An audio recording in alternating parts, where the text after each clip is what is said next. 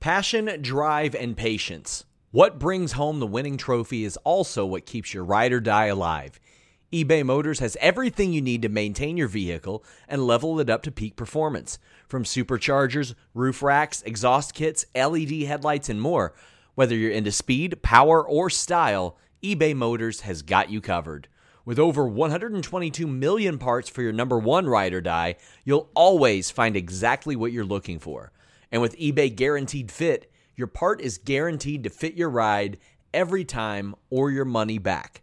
Because with eBay Motors, you're burning rubber, not cash. With all the parts you need at the prices you want, it's easy to turn your car into the MVP and bring home that win.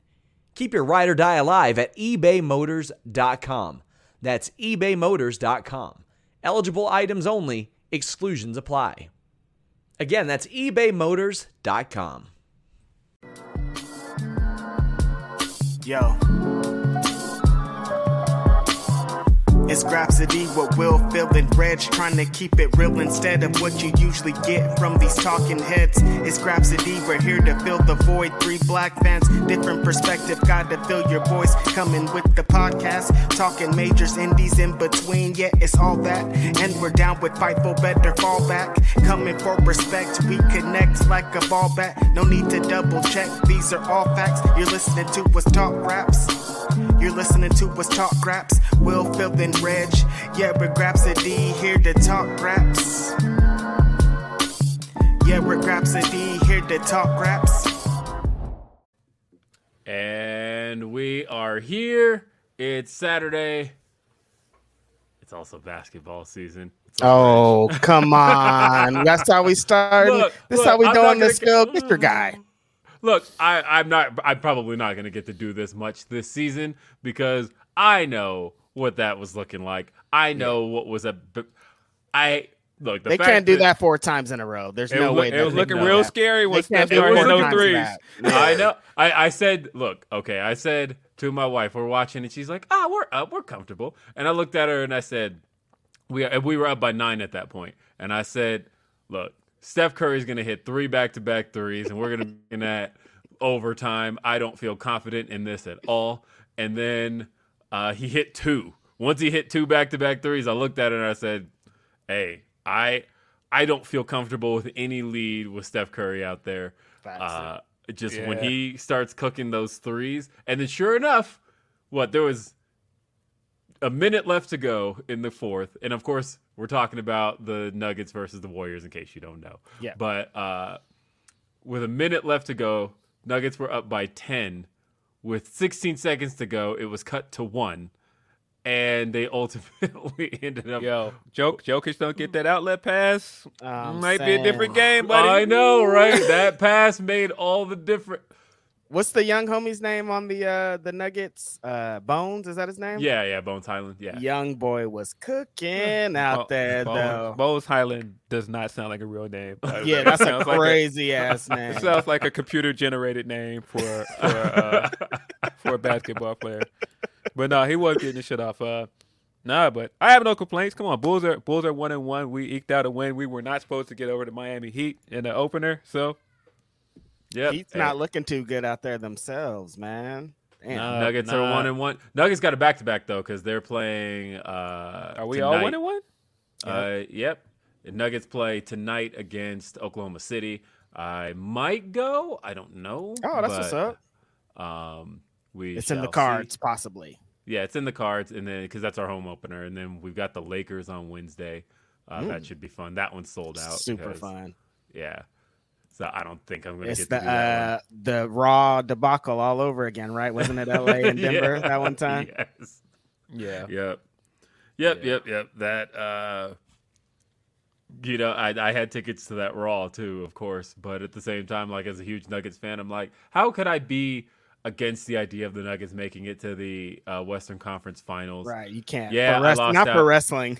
Yeah, I'm like, yeah, I lost out on Raw, but they made it to the Western Conference Finals. How could I be Mm. mad about that? Of course, they lost. So in hindsight, two two time MVP, Jokic as well. Mm. So got something to brag about. yeah, Yeah. definitely. Bro Yeah, be I mean, cooking look- too. When he get that, when he when he running, yo, get out the way. No, Get that that pass was way. crazy last night. Like that definitely saved their game. Mhm. Um, Yes. But hey, welcome to Grapsody. Saturday, October 22nd. I'm Will Washington. Philip Lindsey's also here. I'm here. I mean, if you can't tell, basketball's back. Why are we? Why are you talking about wrestling? Mhm. You know what it is. Look, and as as also a football fan who is a fan of the Broncos, I uh, have a lot of sadness in my heart. So I'm really We- happy that the we don't, we don't talk about football in this household. so the fact that basketball is back has uh, at least has me not thinking about Russell Wilson uh, every once in a while, and basketball being back has everybody dunking on Russell Westbrook now instead. Oh So- my god! when he airballed the other day, I laughed for five straight minutes, legit, because I knew Twitter was gonna tell me like, this man cannot catch a break. I swear to God. Not Russ playing really good defense on Kawhi the other night and still getting blamed for the loss. I was Yeah. like. Sorry to see it, man. He had like five steals too, but he had no points. So Yeah, that's what they look at. Righteous Reg is also here. Oh, it's your boy. I'm in the building. Media man, your favorite rapper, your favorite writer, your favorite podcaster. Saturday morning, back at home, not on vacation. Shout out to uh, the home uh, full gear this year, New Jersey, for absolutely no reason at all. And uh, yeah, it's your boy Righteous Reg. I'm super excited to be here. Basketball season is back. What- Shout out What were to you doing on vacation, by the way? Were you were you doing a little tweeting on vacation? Oh my god! I'm so luckily, honestly, Phil. Luckily, I was on vacation because after Grapsody last week. Actually, that's funny because I tweeted the tweet right as as Grapsody was ending. I was like, let me get this shit off, and then people were not happy. no, I learned the. I'm starting to sense a pattern here. Yeah, I, I mean we're we're all learning. Uh, the the Bray Wyatt fans are, are back and in full force. By the way, I just want to point out really quick one of the things that's going to irritate me throughout this show, and I'm really sorry. Uh, but so for those watching the video here, as you can see, my light's a little flickery. That's not something with my camera. That is this light bulb right here is like flickering, so I feel like I'm in a crack house right now. Like I it's thought you were that- trying to get your spooky season shit off because it's No, Halloween. I'm I- like, oh no, he got the little strobe light going on. not an spooky shit off. intentional strobe light. I have one of my LEDs. This one seems to have uh, seems to be malfunctioning a little bit, and it's flickering a whole bunch. Might drive me nuts because I'm seeing just flickering light all the, the time. Anyway, the yeah Bray Wyatt. So I'm learning now. You know what? Shout out to one Brandon Thurston who tweeted yesterday that he said Bray Wyatt. He says, "I finally understand Bray Wyatt is the Taylor Swift of WWE." His mentions lit up, and uh, I talked to him about it this morning. I just we exchanged a brief message, but everybody proved his point. Right. Well, I mean, did, Like- did they though? Because Denise doesn't like Bray. Um, more so, it's not so much that it's the same fans. It's that if you don't feel he's the best thing in the world, Mm-hmm. there or he he has got a rabid base. And that that's the funny thing about this you. whole thing is I never once said that Bray Wyatt was bad. And also, I never said say he was a bad wrestler. on this podcast, not on the tweet, on the podcast, not on the tweet. I said, what's a, and then I said, what's a good Bray Wyatt match? I didn't say what's a five star. I never said anything about stars, but people were like, well, he doesn't have a five star match. I didn't say a five star match. I just said, what's a good match, motherfucker? I'm not talking about Dave Meltzer's poll of how he does it. What's a good match that this dude was in? And people just could not get behind that. They're just like, I well, what about these promos? And then he, I guess okay, I'll give it to you guys. Oh, he has uh, has a good match eight fucking years ago. Get out my mentions with this shit, No, you he's, dumb he's had losers. good matches.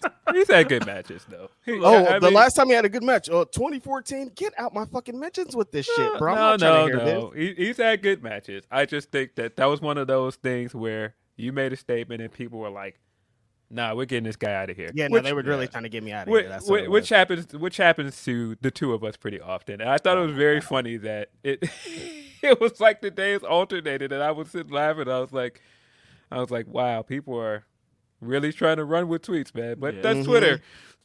Luckily, I, mean, have look. my guys to come in and take a little heat off of me because both of you guys this week had some things like right after that, where Phil got into the Jade and Bianca Yeah. controversy, and then my guy Will was messing around with that WCW jobber. So it was like things are just very things are just very hot at the time. Like, that Look, was hot man, for you boys out here. Look, I, I literally went down a rabbit hole. And look, even if I wasn't going down a rabbit hole, if I want to tweet about the accomplishments of black wrestlers, I'm going to tweet about the accomplishments of black wrestlers. but I just happened to be because I looked at the stat, right? I saw the stat that uh, said Bianca Belair, first woman to hit 200 days as a world champion, and I thought.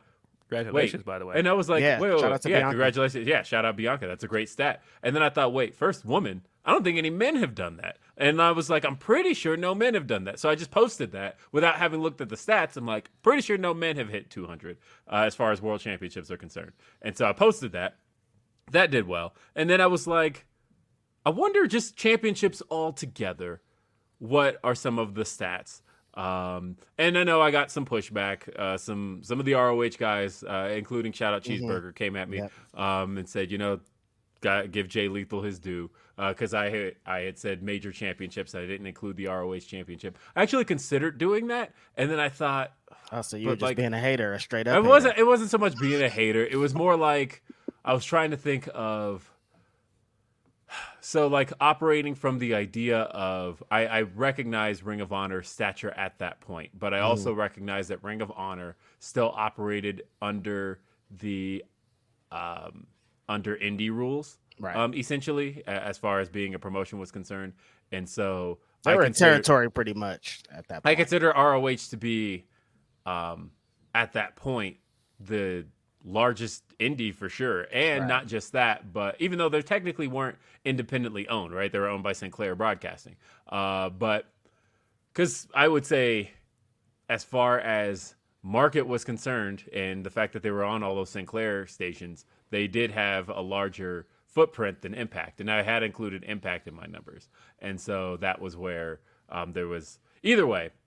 You guys knew what I meant uh, when I was talking about the largest, uh, basically the biggest accomplishments. That's not to take away from Jay Lethal because Jay Lethal had two major championship uh, reigns in Ring of Honor, holding the Ring of Honor World Championship, holding the uh, Television Championship. Um, but like, you know, the I was like of just championships altogether. Who were the longest reigning singles black champions? Um, and surprisingly, MVP uh, with the United States title had almost a year. I remember that, of course. That was 2007. That was he beat Chris Benoit, and it was really weird that he beat Benoit in 07 and then went on to hold the title for a year. So for the majority of his reign, they couldn't talk about who he beat Right. because yeah. uh, it was literally like that. Yeah, you know, he he won the title. Benoit's dead three months later, but he held the title for a year. So for like seven months of that year that MVP had the belt, can't mention it. Can't say Mm-hmm. where it came from. He just he's randomly holding this title, but he did have it a long time. That was a really good reign.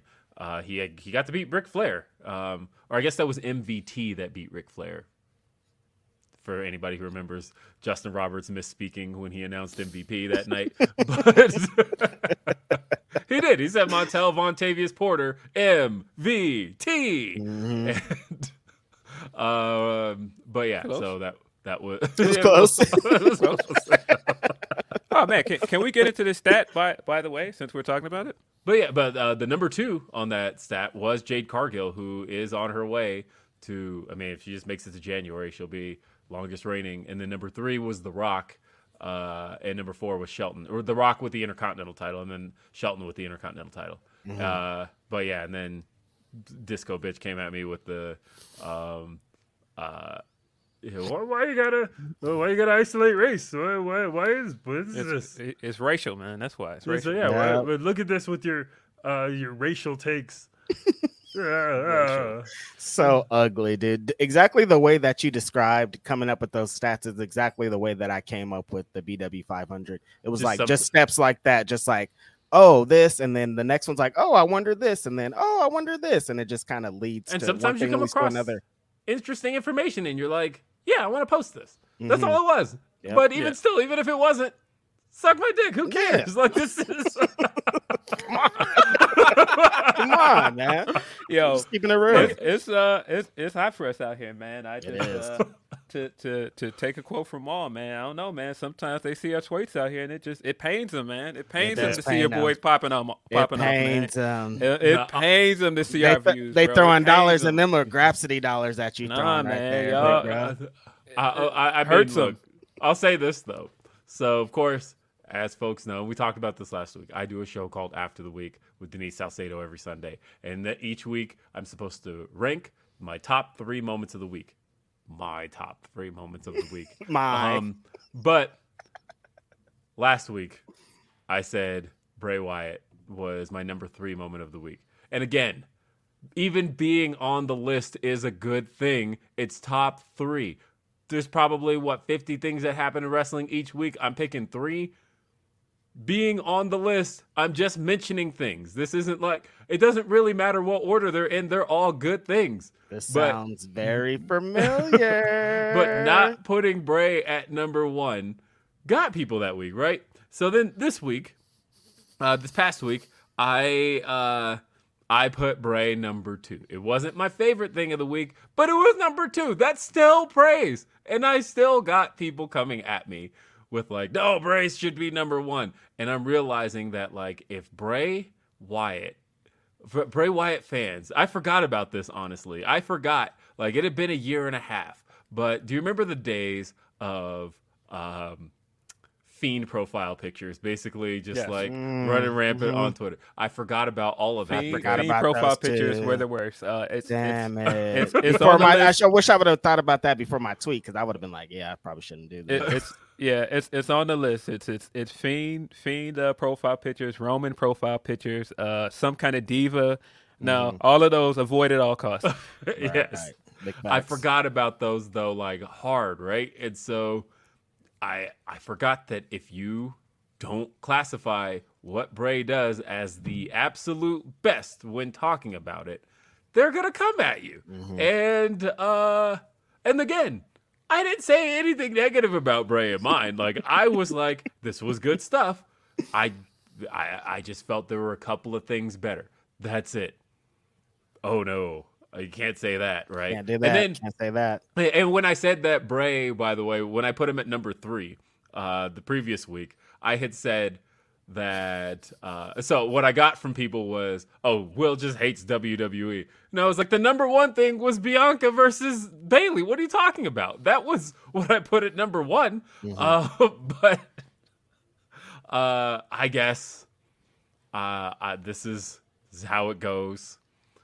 yeah, uh, I laughed pretty hard, ad- admittedly, because I was like, I just gave this guy shit for this on our podcast. 'Cause I was like, Bray, Bray definitely was number one last week, and you guys threw him at number three, and I was like, dang, I hope I didn't encourage people to jump on my guy, but You did. it was really funny to me. You Um, piled on the. You helped piled on, it Phil. was, Thanks. it was really funny because I was like, wait, the, the guy is a thumbnail, and you guys got this guy at number three. I was like, come on, man.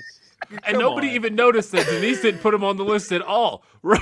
So like, Denise's list didn't even include Bray that week. Now so they think we got an wouldn't have even agenda. Phil likes Bray Wyatt. You guys, we don't You- have an agenda. That was okay? that was hysterical, by the way. People Mm-hmm. getting mad at you guys and then going, "You guys hate Bray," and I was like, "You guys, I Mhm. love Bray. Don't, Yeah, don't, no, don't let me in." agenda. Yeah, no, that is no. Phil Lindsey is is all about uh the the the spookiness and the you know. Spooky is always if- so funny to me. nah, man, it, it- nah, it's it's definitely spooky out here, bro. Like, That's real. spooky out here, That's man. real. Um, Hey, definitely make sure, by the way, that you're sending in your super chats, your humper chats. Donate a super chat. You're helping support what we do here on Grapsody. Uh, and also send us your humper chats. Um, you can send those anytime you want throughout the week, throughout the day. We'll make sure we get to them. Just make sure you address for Grapsody uh, if it's for Grapsody. Uh, but those can be sent at humperchats.com. We read both. Uh, we got one here. Uh, shout out to the boy Andrew Zarian. He says, Happy Saturday, guys. Look forward to the show each week. Love you, Andrew. Hey, appreciate it, Um, Andrew. We got. Uh, Keep killing them out there, bro. I know, right? Uh, Chris. Chris says so. Bray will be fighting all of his alter egos in ring. Is where this all leads for the next year, I believe.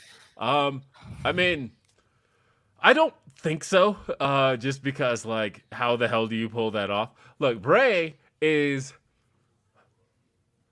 Bray is an extremely uniquely shaped individual, and that's not to say like that's a bad thing, right? I actually think that his shape, um, it, it's unique. It's there's nobody shaped like Bray. It's in the same way we're like even in the 2000s, I always felt like there's nobody on Earth shaped like Rhino. Like you know, like if Rhino tried to like dress up as somebody else, um, you you wouldn't know it Nah, man, because you you, you I know mean, that you would know silhouette. You know that wet hair. Come on. yeah, you know it, right? And like Bray is a very uniquely shaped individual, though. But to the point of where, who the hell would be Who could fill Bray's alter egos? I mean, you would have to put them in like a bodysuit. There's no way. Bray is so, so even at like his best shape, which I felt like was probably early 2019, like when he came back and he was just like. You know, he had really slimmed down. Um, he still was very uniquely shaped. He, he's Right. he's just Bray. That's how he looks.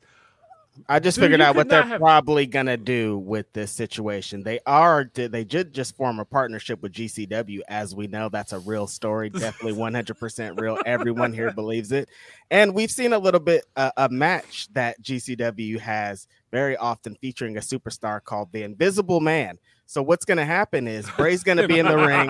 They're gonna have five holograms of the the things that come up when Roman's entrance and the Usos. They're gonna have five of those little guys in the ring with Bray Wyatt, and he's gonna invisible man the whole thing and have a zero out of five star match. Come on. Classic of Bray Go. Wyatt, like he always does. Um, yeah, come on, man. Bray's Bray's gonna do something with this character. This week was a very weird one. That promo with his uh, theme song playing throughout the whole way, which was very distracting. People did like not like that music. theme thing. Yeah. Yeah, I don't like background music and promos at all, period, because Mm-hmm. like I don't know, that shit sucks. Uh but the I'm actually a fan of it. really Yeah. Dep- It, it depends on how it's used. I, I think that um, his theme music was too loud this week, and so it was Mm-hmm. very distracting. Like I had to listen to it back to hear everything he was saying, um, and then of course we got the the the brief shot of Uncle Howdy. I guess. Mm-hmm. Um, don't know where they're going with that, but we shall see. Yeah, I, I, I have no idea where any of this is going. But uh, like I said, the I don't know. I don't like background music and promos um, unless the idea behind the promo is supposed to be that it was like pre-produced by the wrestler of like, hey, we were sent this tape. Here's this. But if it's just like, oh a, yeah, I guess we- that's what that's more what I'm talking about. I guess. Yeah, but if it's like a hey, we caught up with this person backstage and they're just like standing there with background music playing, I'm like, who's playing this? Like who where is this supposed to be coming from? Um like and I remember in 09 WWE got like really weird with production where again, sometimes they can step on their own toes when it comes to this kind of stuff. But like, remember when Matt Hardy turned heel on Jeff, and then uh, he revealed he was behind all the stuff, blowing up Jeff Hardy, running him off the road, all that stuff, and then Matt goes in the ring to explain it, and the lights go out, and like some eerie music starts playing while Matt and he's in the ring talking, and they're playing like background music, and I thought, what are y'all doing? Why? There's such an easy way to do this Pretty silly. but for some reason they decided we have to like up the production on this and really leave the realm of reality here The- uh, like i said I, I, i'm not a big fan of that stuff unless the idea is supposed to be that the wrestler put it together themselves Can't believe Um, you mentioned Matt Hardy on this podcast after what he did last night on Rampage.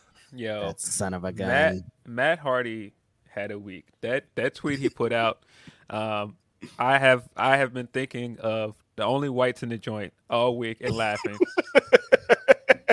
um, Matt Hardy's a funny boy, man. that, that that clip of him rapping in the in did the you see his answers to the quiz we talked about last Yes, week by his, his answers to the quiz, him rapping in Zubaz in a do rag, hilarious. Um, yeah, his his rap last night and and Stokes' reaction to it, which Stoke Stoke had the perfect reaction, just like just looking and walking away. Yeah.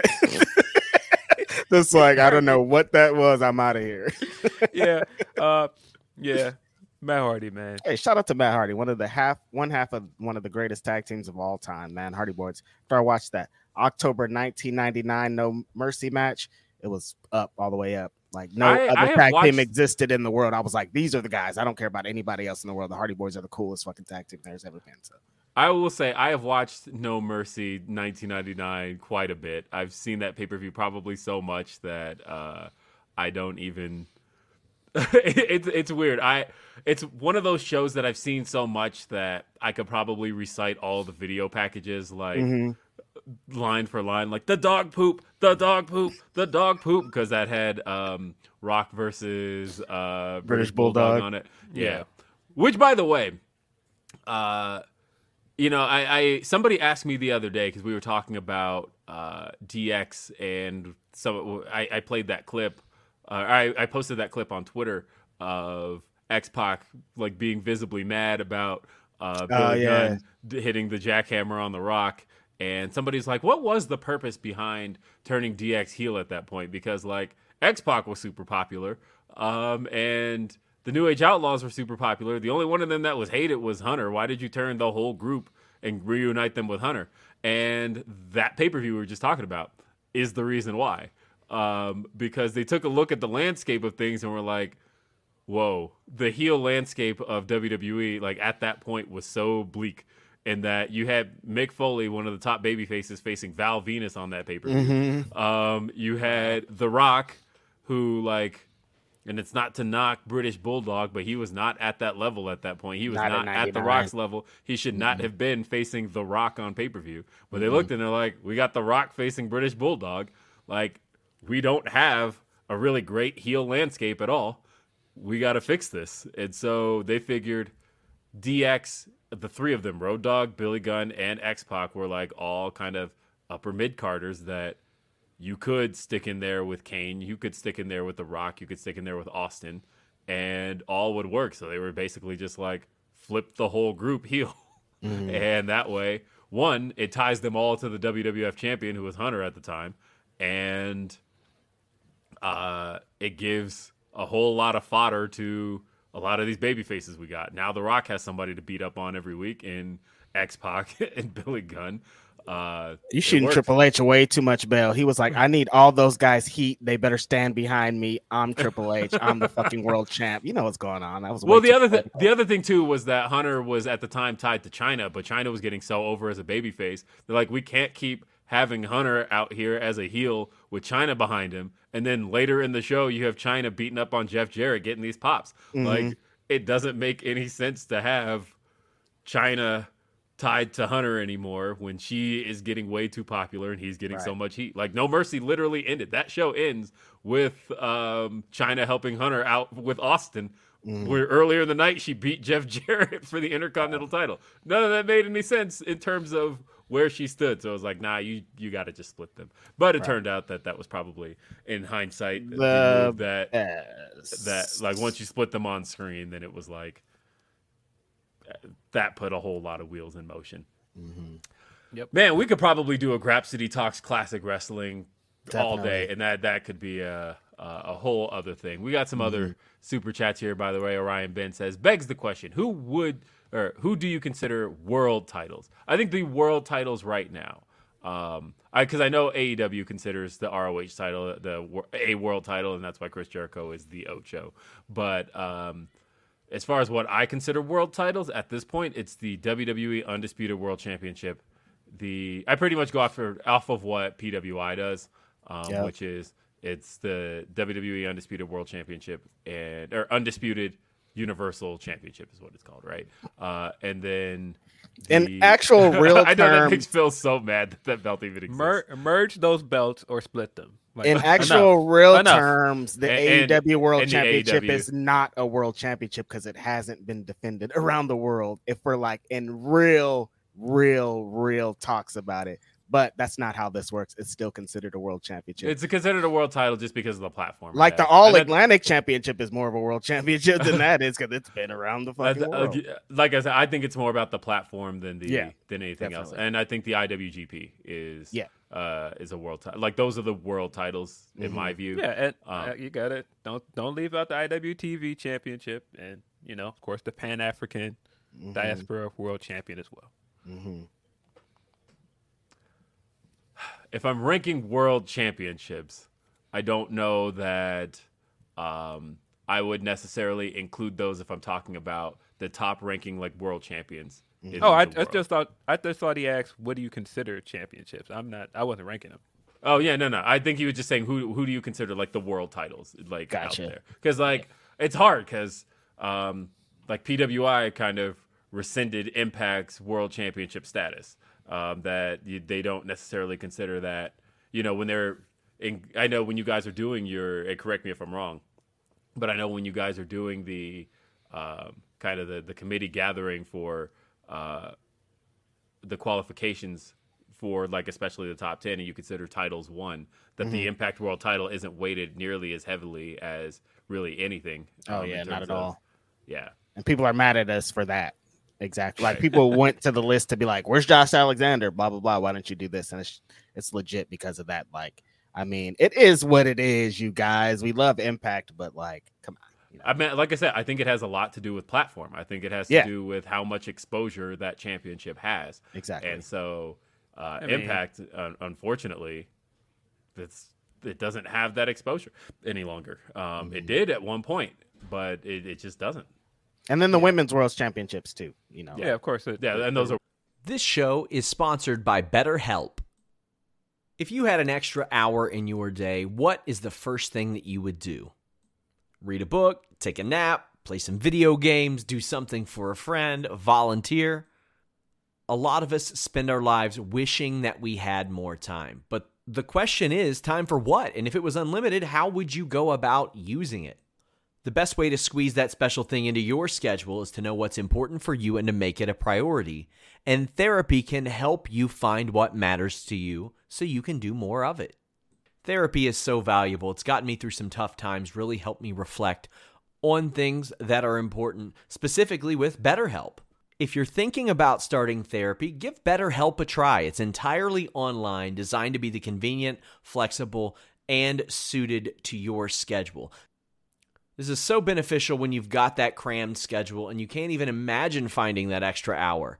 You can do it all from home. Fill out a brief questionnaire, get matched with a licensed therapist, and switch therapists at any time for no additional charge. Learn to make time for what makes you happy with BetterHelp. Visit betterhelp.com slash fightful today to get 10% off your first month. That's betterhelp, H-E-L-P dot com slash fightful. It's so flexible and it can help you find that social sweet spot with BetterHelp. That's betterhelp.com slash fightful. What's so special about Hero Bread's soft, fluffy, and delicious breads, buns, and tortillas? These ultra low net carb baked goods contain zero sugar, fewer calories, and more protein than the leading brands, and are high in fiber to support gut health. Shop now at hero.co. world title Raw, as well. Yeah. Raw Women's Championship. Uh, no, uh, getting IWGP World Heavyweight Women's Championship as Yeah. well. Hey, that belt looks so dope too. I Mm-hmm. uh, I kind of want it, uh, and I'm like, where where would I put it though? Is the question. So, no, Um, that's a yeah, great looking so- championship. Which that was another thing from the Jade thing where people were like, "Oh, you think Jade is a world champion?" I'm like, people know they will intentionally miss a point when they don't want to, or when they want to uh, dunk on a specific person making a point. Right. Um, they will go out of their way to miss a point. Yes. we know that. Shucky Ducky says, Quack, "How quack. much wood would a woodchuck Taylor Chuck Taylor?" Okay. Mm-hmm. Thank you. Appreciate it, Chuck. Okay. Chucky. Ah, Quack, quack. shucky ducky. uh, coffee black. Uh, there was nothing in that. But if you had to send something, or if you're trying to, either way, we we appreciate the donation of the super chat. yes. Thank you. Um, Dream Ninja says random thoughts. Very happy for Willow. Props to the ref checking on Hangman and getting the doc faster than an MMA ref. Uh, I'm digging Crazy Liv. Nyla is great. Reg, don't stop triggering fools on Twitter. Um, I mean, Reg definitely has to keep his own sanity too. So just keep that in mind. Yeah. Um, yeah. I mean, talking about the the Hangman stuff. Uh, of course, the ending of this week's Dynamite was um, was a rough one in that 10 minutes before the show was supposed to be over, uh, the match was called due to Hangman suffering from a concussion. Um, and so far, everybody is saying he's okay. Uh, Tony Khan had said he was actually smiling you know, afterward. Um, he was he was knocked out, and uh, again, uh, if you didn't see me talk about it on um, Day After Dynamite, there's actually a really good video. Um, Brian Sutterer, um, MD, he analyze he does he, has a YouTube channel, um, and he analyzes sports injuries. Um, he did a really good video analyzing Big E's injury back earlier this year, um, and he does a really great job explaining Hangman's injury just from what he sees as a doctor. Uh, it's really great stuff Awesome. just it gives me a really great understanding. Um, he points out specifically, he was like, when you see Hangman's body kind of stiffen um, almost immediately, he, he points out that that hit to him is a sign of a concussion and that he was probably unconscious. And he says, but it's about five seconds before you see Hangman's body loosen again. And he's like, that to me is a sign that he regained consciousness. So, um, he, you could see at what points he ex- he's explaining why Doc Sampson is doing certain things he's doing, uh, and it's it's just it's a it gives you a really great understanding of where the injury likely took place. Um, he believes he says it could have been the impact of the clothesline, but it was most likely he believes His head hitting of- the mat. Yeah, hit his head hitting the mat was what he believes it was, um, and I could see that he, he explains that very thoroughly. Shout out to Doc Sampson for reals and the uh the Paul Turner, Paul, Turner killed it. Oh my god, amazing Paul work. Turner both of them. immediately gathering. He's a veteran. I mean, that's Yeah. like yeah, of course. Of course, yeah. You know, Paul Turner goes back quite a ways. Um, you look up, you watch yourself some old Ring of Honor matches. You're going to see Paul Turner there. Paul Turner. He's seen every. He's been in the match with matches with Samoa Joe and Bryan Danielson and Low Ki. Like he knows about people getting knocked out and he knows about Yeah. all the things. So yeah, shout out to Yeah, him. you know, and and um, and getting knocked out is tough, right? Because um, you know, thinking about Hangman there, for example, he was out for about five seconds. Mm-hmm. Uh, but that you know that was enough for Paul Turner to have noticed in the first second and was like, "Call the match, we're done." Yeah. Um, but like five seconds is also enough time for you know somebody to not notice and somebody to try and continue the match, Yep. right? Like That happens all the time, Happens. where the uh, uh, the guy regains consciousness when the referee gets to him. So he's like, "I'm good," and he's not good, and the referee Right. just continues the match. So yeah, Yeah, like we've we've seen that, and that very well could have happened, um, where the, concussion isn't even noticed until after the match, right? Mhm. But uh, or wrestlers try to be hard and just like, "I'm working through it. I'm good. I'm gonna keep going," and it's like you you don't you don't have to. We can stop Right. this match right now. It's a world title match. It doesn't matter. Stop this match. Get the the doctor in here. Let's get this Mhm. man worked on. And shout out also to Jon Moxley for being a professional at everything he ever does and handling every situation the best you ever could. How he handled the crowd, how he handled. I mean, he dropped a few f bombs. I mean, you know, It's a pretty heated moment. It's a pretty heated most part, moment, he yeah, it was to, like, you know, he brought you it. know, no, props to Moxley. Like, there's probably nobody else that I would have counted on to hand the mic to. To just, you know, there's probably three people I would Mhm. say you could probably do that kind of situation. pretty much with. the ones that they've been talking about Moxley, Jericho, and Danielson. Like these are the Yeah. only guys you can really get in the mic to be like, let us, you know, feel okay about this whole thing. Yeah, yeah, feel, yeah. Fill some time and, and let it go. Uh, Moxley is a guy I would count on for that. But yeah, he definitely the, he had the censors on their on their toes during that promo. They gotta Uh, give him a pass in this way. hey, I mean, look, uh, hey, they caught it right. None of it made Mhm. it through to TBS. Uh, FITE got it all, but none of it made it through to TBS. So nah, I I just that was a moment that um they they figured everything out. You could tell they were spending about yeah, what was it like two to three minutes trying to figure out okay how do we get to the MJF thing because Yeah. um you know obviously the show still has to end with MJF attempting a cash in except now Moxley is not going to be like incapacitated Mhm. uh and And he- people are saying this. People are thinking this was an audible, the MJF thing, but it was not. The- Boy, the MJF listen. thing itself wasn't an audible. The audible Right. was that Moxley was supposed to have just barely survived Hangman, Right. and um, and the audible was because I mentioned I, I maybe thought this was the case on Day After Dynamite, and then somebody reached out to me and said you're pretty spot on. Um, but it was uh, that Moxley was supposed to have been kind of just you know he was bleeding right. He was supposed to have just barely survived, and it was going to be a shot of MJF about to cash in on a vulnerable Moxley with Regal looking at him like that, like, what are you doing? Taking another shortcut. And then MJF was going to be like, no, I'm going to be a man and I'm going to do this at full gear uh, when you're 100%. I don't want you at whatever you are now. And then that was going to be it. But instead, Moxley is like standing and on his toes and just fine. Hyped So- up, adrenaline's so- going. yeah. So the audible is how does MJF still attempt to cash in on I guess still a kind of good Moxley, Mhm. and so they they did adjust all of that. Right. Uh, Yeah, but it was it- gonna go off the air otherwise. if this year's told me anything, we need to we need the the Men in Black neutralizer for a lot of fans to forget the word work because every Oh, time anything God. happens, it's a work, it's a work. No, it's not. Stop stop Mhm. calling everything a work. You a lot of times when you guys are getting worked, you have no idea. So stop it. like I It ain't a a lot of work peop- if we all know what it is. That's yeah, I saw a lot of people like, oh well, he's not really hurt. It's a work. It's like, no, guys. Like I thought it was pretty telling when they cut to commentary right away and they wouldn't show the guy in the ring anymore. If I'm they're like, not yeah, shooting no. him, that's a sign Yeah. right there. I know that's uh, and maybe it's just young wrestling fans, right? Because I still have uh, probably a lot of PTSD from watching Over the Edge Oh, 1999, Hart, right? yeah. Where yeah, Owen Hart, right? Where like Jr. is telling us on commentary, this is not a part of the show, so we're not going to film this. Like he, he is telling us that when it's not that what we film is part of the show. That's what we do. But if it's not supposed to happen, if it wasn't part of our rundown, we don't film it. Um, because you never know what can go wrong, and that's uh, that's just not what you want to put out there.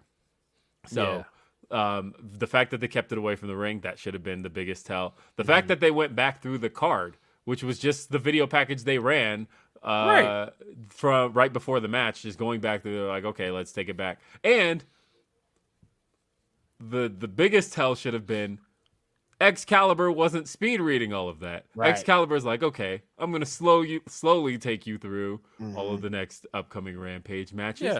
and the upcoming Dynamite matches, and we'll just kind of stay on each one for a little bit. And do Taz Taz being able to not Well, concentrate. Um, Yeah, if if if we were Ta- getting if worked, Taz look- takes off his glasses, Yeah. Yeah, if we were getting work, Taz is one of the greatest actors of all time. Um, like, Mm-hmm. no, this this wasn't a work, but I think people need to chill out on that because we've seen that in almost every controversy this year. Like the Sasha stuff happens, oh, it's a work, guys. Uh, the MJF stuff happens, it's a work, guys. Uh, the Punk stuff happens at that that press conference, it's a work. Everything is not a work, guys. Calm down. I mean, I think the funniest thing is, um, I think it's just fans not wanting to believe that something's gone wrong, and I fully Right. understand that. Right? Like, you don't want, you'd rather feel like they got one over on you than feeling like, oh shit, something bad That has was happened. real. because you because you don't want to feel like something bad has happened. I fully get that. I do Uh, get that. So um, shout out Hangman though he's um, he's in a position to recover. That's a good thing. He's a fucking um, trooper, man. Yeah. Uh, Yeah. Young boy says, gentlemen, I have come to the conclusion that Jey Uso is a hater because he was the only one that got his ass beat to be in the bloodline. Thoughts? I mean, look, actually, you know what though? That's I'm not mad at it. that's true. You know what's funny though is how much the story kind of shifted because it felt like for a while Jimmy was supposed to be the one who had his eye on everything, who was like, Mhm. you know, Jey fell in line because he got his ass beat by Roman and all that. When Jimmy fell in line, Jimmy was was just like, yeah, whatever. Like, And you know, Roman's like, hey, check your brother, and but then it's all kind of shifted back to Jey, where Jey is now uh, the hater. He he don't trust anybody. He Jimmy is the one that's just like, I'm gonna just go with the flow, whatever. You, Mhm. Sami saying, yeah, we, we, We the champs. right? We good. I don't care. J- Jimmy fell in line real quick. Uh, Jey Jey is essentially conspiracy brother. He's like, yo, Mhm. I went through all of this stuff to get in. You just gonna let this white boy in? You just gonna? That's it's that easy? He's conspiracy I mean, brother. he has a reason. Yeah, He's like, he, we have we haven't beat his ass yet, and he's still just kicking it. What's going on we, here? Yeah. we, he hasn't had to go through none of the stuff I had to go through. You just gonna let this guy in? You just gonna trust this guy? you know, No, I feel him. Jey Jey had to get embarrassed. I, I hate you. Right. but but uh, you know Jey had to face him in hell in a cell. None of these other guys Nah, had to be in hell in a his cell. ass beat. He was down bad for a minute. I see why he mad. I'd be out there fighting too and beating everybody up. Some No, bullshit. I, I, I would have been I would have been mad last night too, having to listen to that Logan Paul promo in the back. Like, why are we giving this dude all this time? Why is he getting the main event spot? I would have ran out there and wanted to throw hands up too. Straight up. Straight up. like, get this dude out of here, man. Getting a world title match? Hell no. Yeah, see? Yeah. Uh, we're a week away, by the way, from from Crown Jewel. That's coming up. Crown, yeah. Uh, You know what? Uh, I, I guess credit where it's due. Mhm. Three years ago, four years ago, even when these Saudi shows first kept happening, you know, there was a lot of uh, hate toward those shows. It was a Dude, I just Um, remembered I was on TMZ Live one time. You know when they do the little call-in thing? I did Uh-huh. one of those one time. They they were in my DMs and they were like, "Do you want to come on and talk about Saudi Arabia?" And I was like, "Sure." wait a minute. I did one of Wait. those. Yeah, I did Bro, one of those. Sending my guy a message like, "Yo, you want to come on and talk about Saudi TMZ, Arabia?" I'm- I'm- yeah. it- you know, they, they were people referred to them as the Saudi blood money shows. Remember, there Mhm. was the uh, the situation with the the plane being stalled in 2019. Um, there was a, pretty much all of that. But you know what? WWE stuck to their guns on these shows, and now nobody cares. They're I haven't straight seen up. one Well, thing about. I, I did. Did you think this they were not going to stick to their guns? This is what But- like but a ten year is- deal. They weren't getting But out uh, of no, this deal. I, I know that. I know they weren't getting out of the deal. It was more so that fans don't care anymore. They're They just changed like- the optics as fuck. They I changed the optics. Now fans did. are look. I mean, well, you their don't fans hear aren't about going to care. Yeah, I know, but you don't hear about it at all anymore. Now it's just like, eh, Crown Jewel's coming up. Hey, it's an afternoon show. It's an easy watch. You know, that's all we hear anymore about it. It's uh, what the last one was Elimination Chamber. Um, we just get those shows. Is there gonna be a women's match Sports on the washing, show? You guys think? Sports watching. Yeah, probably. Uh, Probably. yeah, probably. They're don't just know. waiting long as fuck to announce it. Uh, yeah, they've been. I don't know. They've been doing weird things with their women's booking. I mean, I don't know. Having one women's match on Monday was kind of strange. Um, Yeah. Two Mondays in a row. um, I Hey, I said though, I, I said uh, that I've heard from people that Hunter's a big fan of Dynamite. I guess he's a big fan than we thought. He's like, oh, let me try that little trick too. um, yeah. Oof. no, um, I mean, but he loves him some damage control. He had him on everybody's show. Yeah. Uh, well, and that's the thing is damage control. I mean, they're the uh, tag team champs. Um, it was a good match last night. There were two matches last night. We got Yeah. to see Hardcore Liv, and we got to see the. You're not a fan, Phil? It stinks. I'm sorry. it does. It stinks. I'm not a fan. Uh, yeah, no. I'm in wait and see mode. I want to see where it Yo. goes because I think I, I I'll say this. I don't see anything that could get over more than got you. um What she's doing. a woman who likes getting her ass beat and loves to just tear shit up because like I'm noticing when she goes and grabs weapons things like that people get into it um they're liking the dies. like if she just becomes like Mick Foley of the women's division um Oh, that's People- funny. You know who did that before, and that is also a WWE superstar now, Candice LeRae. That used to be her thing in PWG. Mhm. Yep. yeah, I mean, if you were gonna do that with a woman, Nikki Cross was right there. I mean, Or do it with Candice LeRae, who has been super kicked with the thumbtack Nike. yeah, I mean, I, am just saying. I mean, and look, I, I like Liv as a as, as a wrestler. I do think that she knows how to um get to. I I think she knows how to speak to a crowd because the crowd is clearly into what she's doing.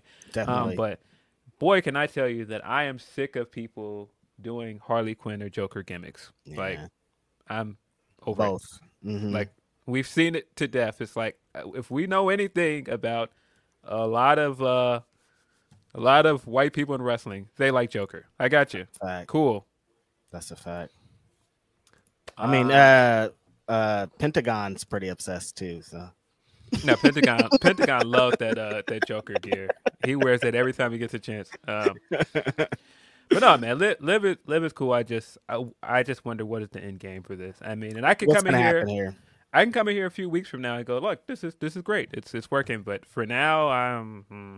Well, they're Not- not saying they're trying to say that she might be attached to your boy. I guess that's where this is leading to. Uh, so- Bray Bray. Yeah.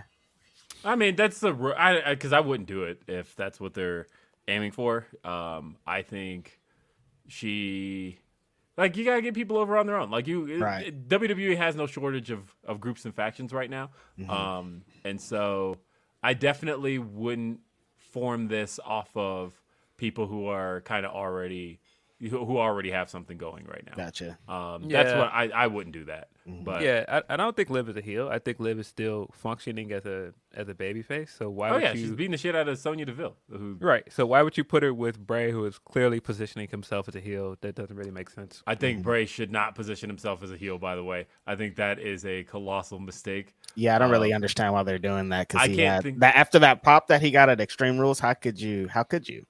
I can't think of And after my Any- damn mentions, how could you? I can't think of any babyface who came out of a feud with Bray Wyatt better for it. Genuinely.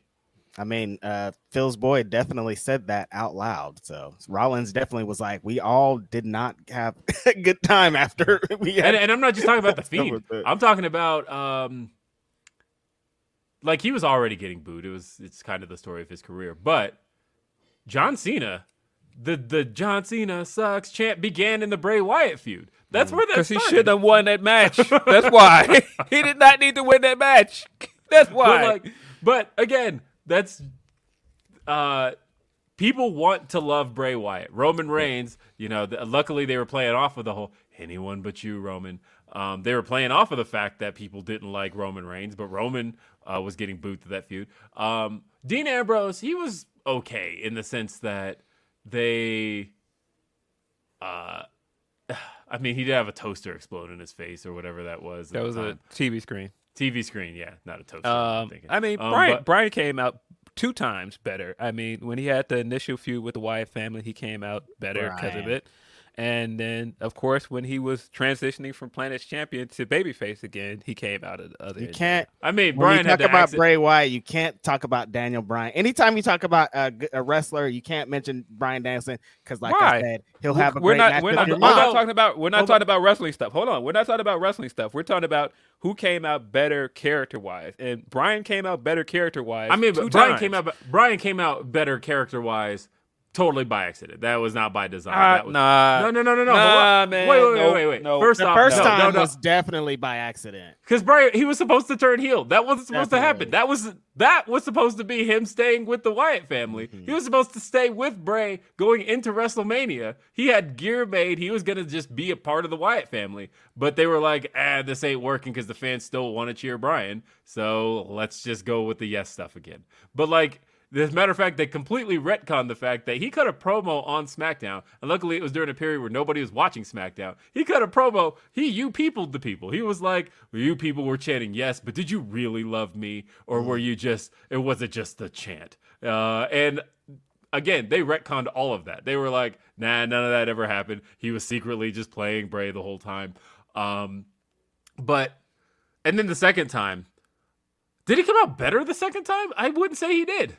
He Yo, just turned face again. Y'all gotta come on, man. All right, come on, man. I'm like, I yes, don't he came out that. better the other time. Stop, man. What are y'all doing? I don't think he came out Did he? better for it. nah, man. Yo, y'all are tripping, man. yes, he did. And he accidentally got his head shaved and his beard cut off.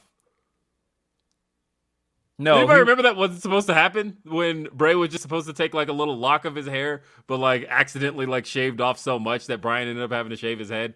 Mm.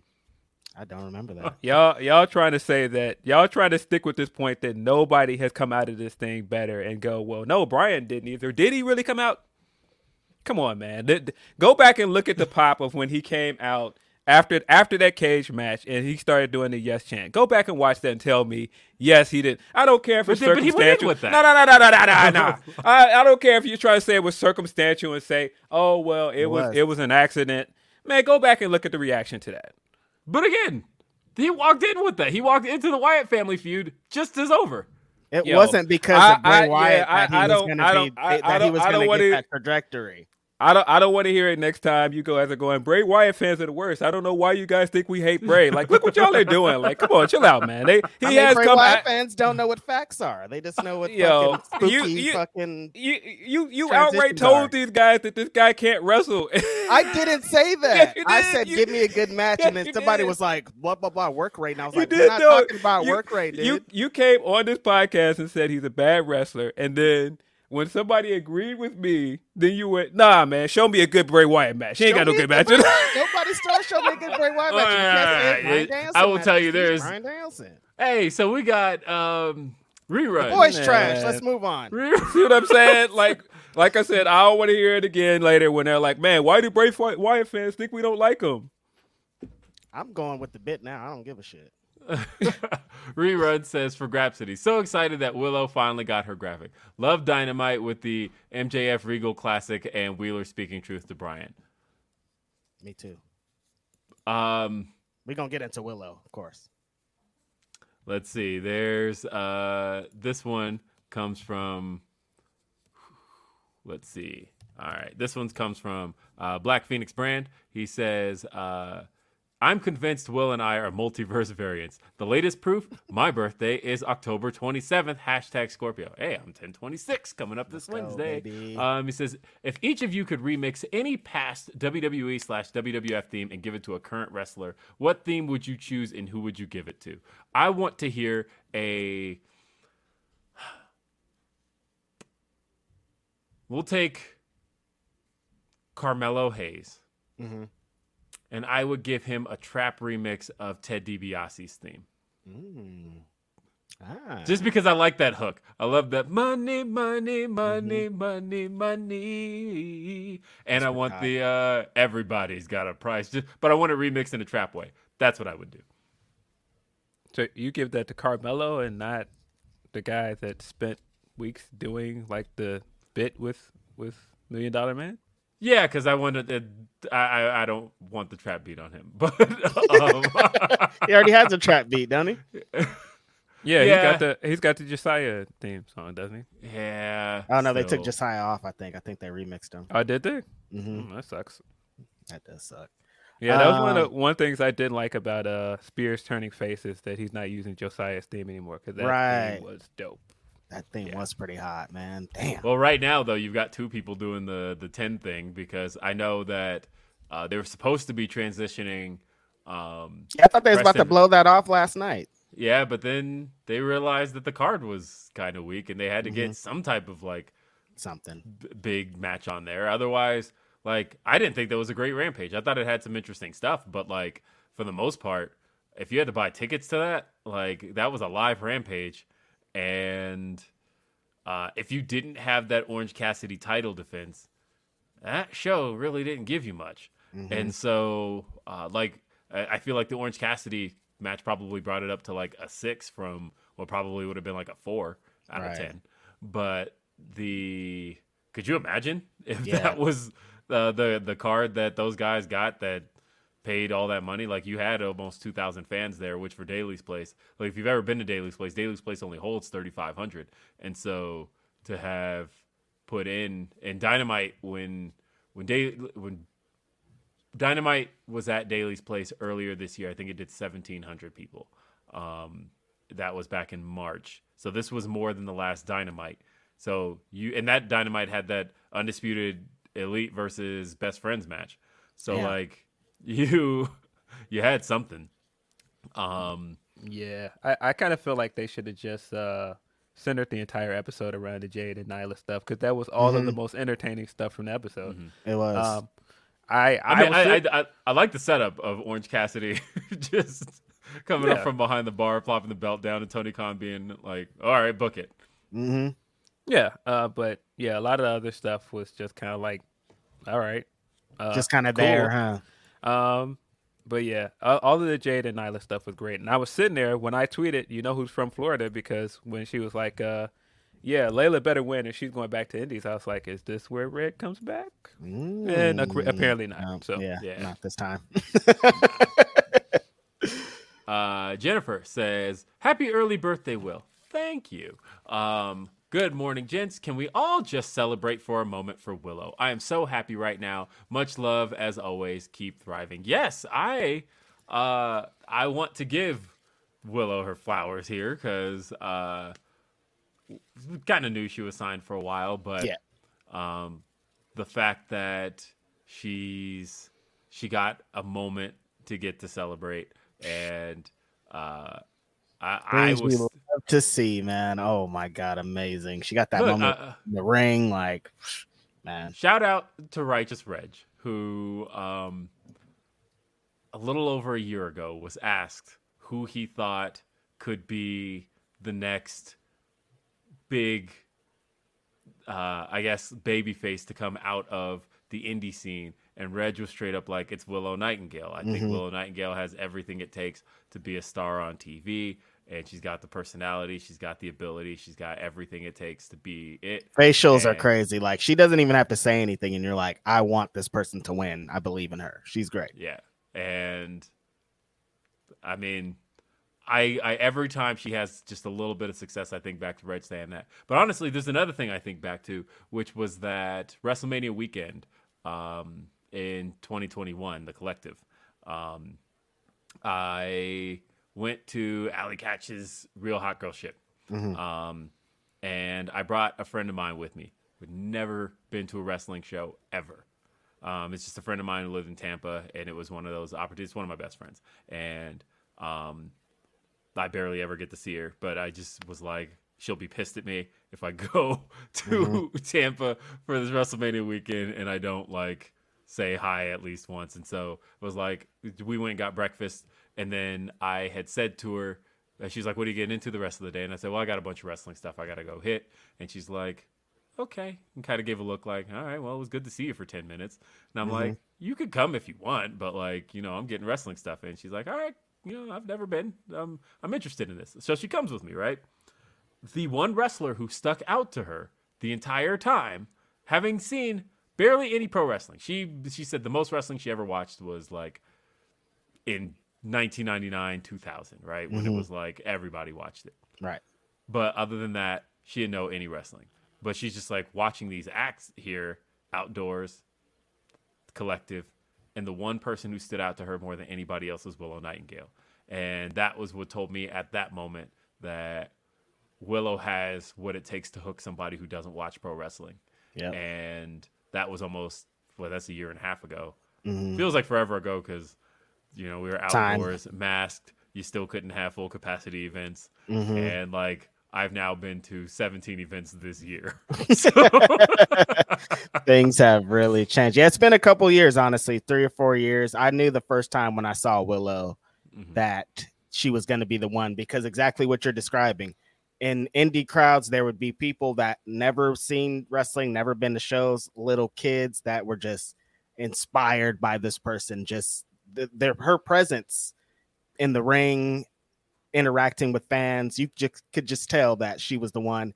And then when she turns it on, when it's when the bell rings and she starts going at it, she has a different style than everyone else. She works different. She is just an amazing talent, and you want her to win, and you're gonna get behind her. I knew this day was coming for a long time. I'm so happy that it happened the way it happened, and uh, it's only up for here from here for And- Willow. and- honestly, and to the AEW base, uh, uh, like I always say, AEW fans attach to people that they feel are theirs. right? um, that they feel you know that we brought them to the dance they didn't they weren't made by anybody else and they are going to feel you know granted we've known of willow for a long time but aew fans are going to feel like they brought her to the dance they're going to Yep. feel like um, she's one of ours that uh, that, especially now that AEW owns Ring of Honor. Uh, so like even as she was getting her due in Ring of Honor, it's still to AEW fans going to feel like she is going to be one of their home talents. exactly. and When she gets that big win, it's gonna feel like their home grown person got the big win and it's going to be even bigger than it would be previously. So this is great. I love everything that happens. This is a testament also to people that talk about AEW Dark and things like that and losses and all these things. It's like it's all leading to something. You take three, four, five losses when you enter something. You could get quote unquote jobbed out. You could whatever the dumb terms you think are going to happen. You just have to weather the storm, and eventually you could get your own big moment on AEW Rampage with Tony Schiavone. I'm just telling Yeah, you. I'm, I'm- I, I like the way I look at it is it does show that dark can work, right? Yeah. That it shows that because we've seen it a couple of times. We've seen um, somebody like a uh, the acclaimed. The acclaimed is like Dark's biggest success story. That Yep. they came in, they got over as an act. People wanted to see them um, do their thing uh, in front of more audiences. The more we saw them, the more the bigger the pops got. Till you eventually had to turn them babyface, and then they got the big win at Grand Slam, which was arguably the biggest moment at Grand Slam. And you had a world title match uh, where we crowned Jon Moxley as champ. But uh, it's kind of the same deal where. Uh, it, it just feels like Willow got to come in. I feel like she got to come in with a little more flair just because Yeah. she was already doing kind of bigger things in Ring of Honor. Right. And um, and then of course the first Ring of Honor show under Tony Khan is more an AEW show than anything else. Like uh, it was all AEW crew working there. It was all AEW refs, AEW everything. Uh, but Willow got to kind of show out in front of that audience WrestleMania weekend and, and really be over with people. Um, but I think it's going to be a cool thing. I think that Yep.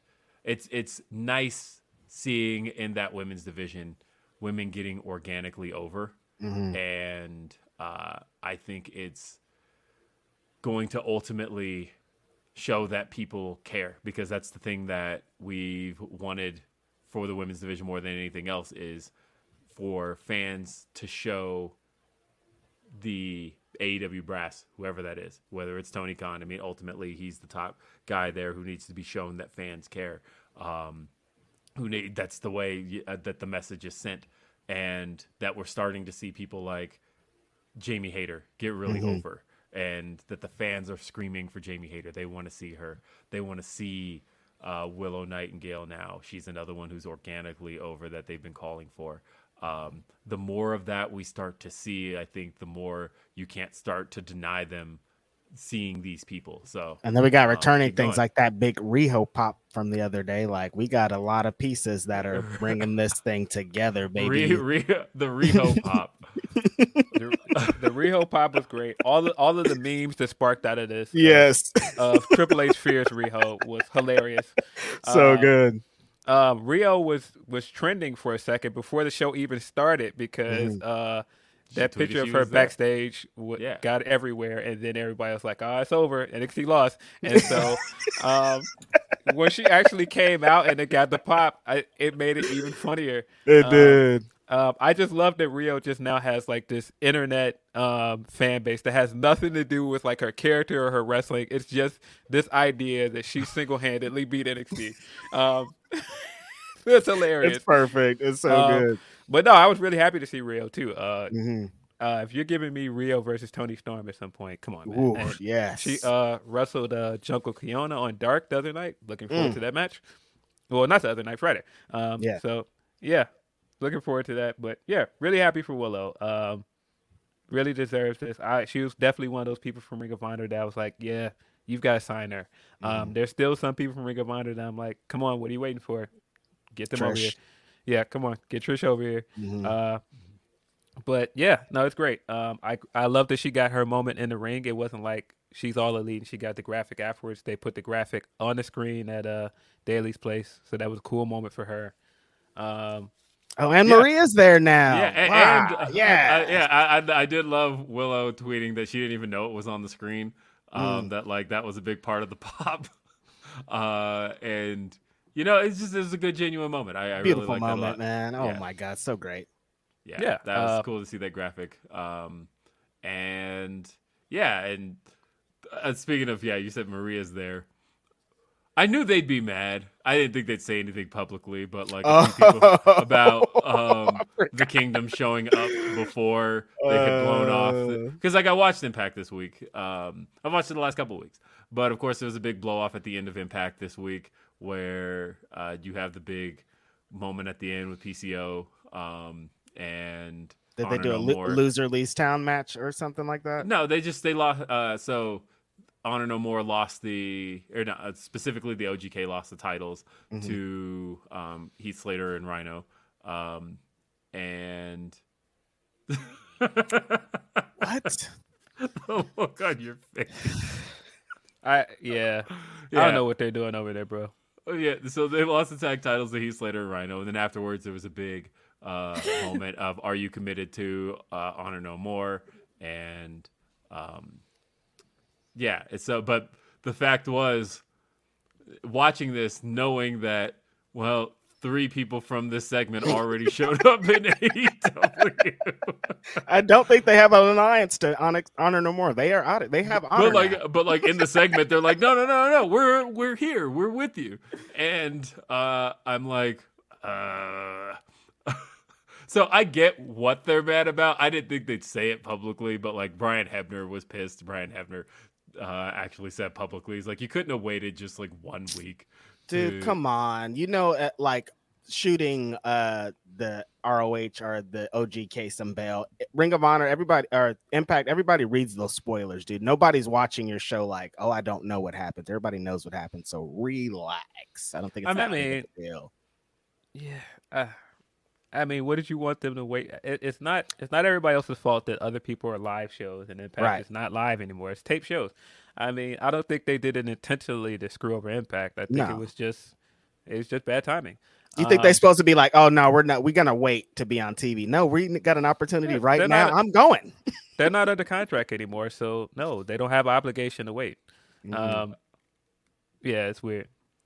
Uh, sorry, I just got a text. Uh, so I'm gonna keep doing the show as much as I can, but apparently carpet cleaning guys are showing up here and like they said we'll be there by noon.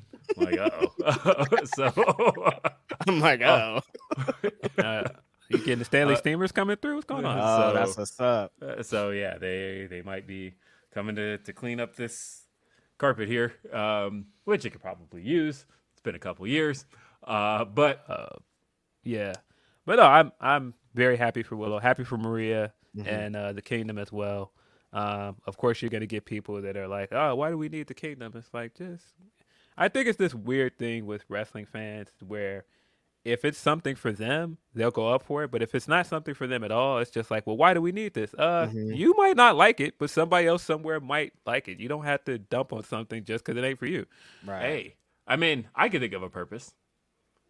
So, let's say, hypothetically, the elite is returning soon, which a lot of people believe at this stage that uh, some people believe they could be back as soon as full gear.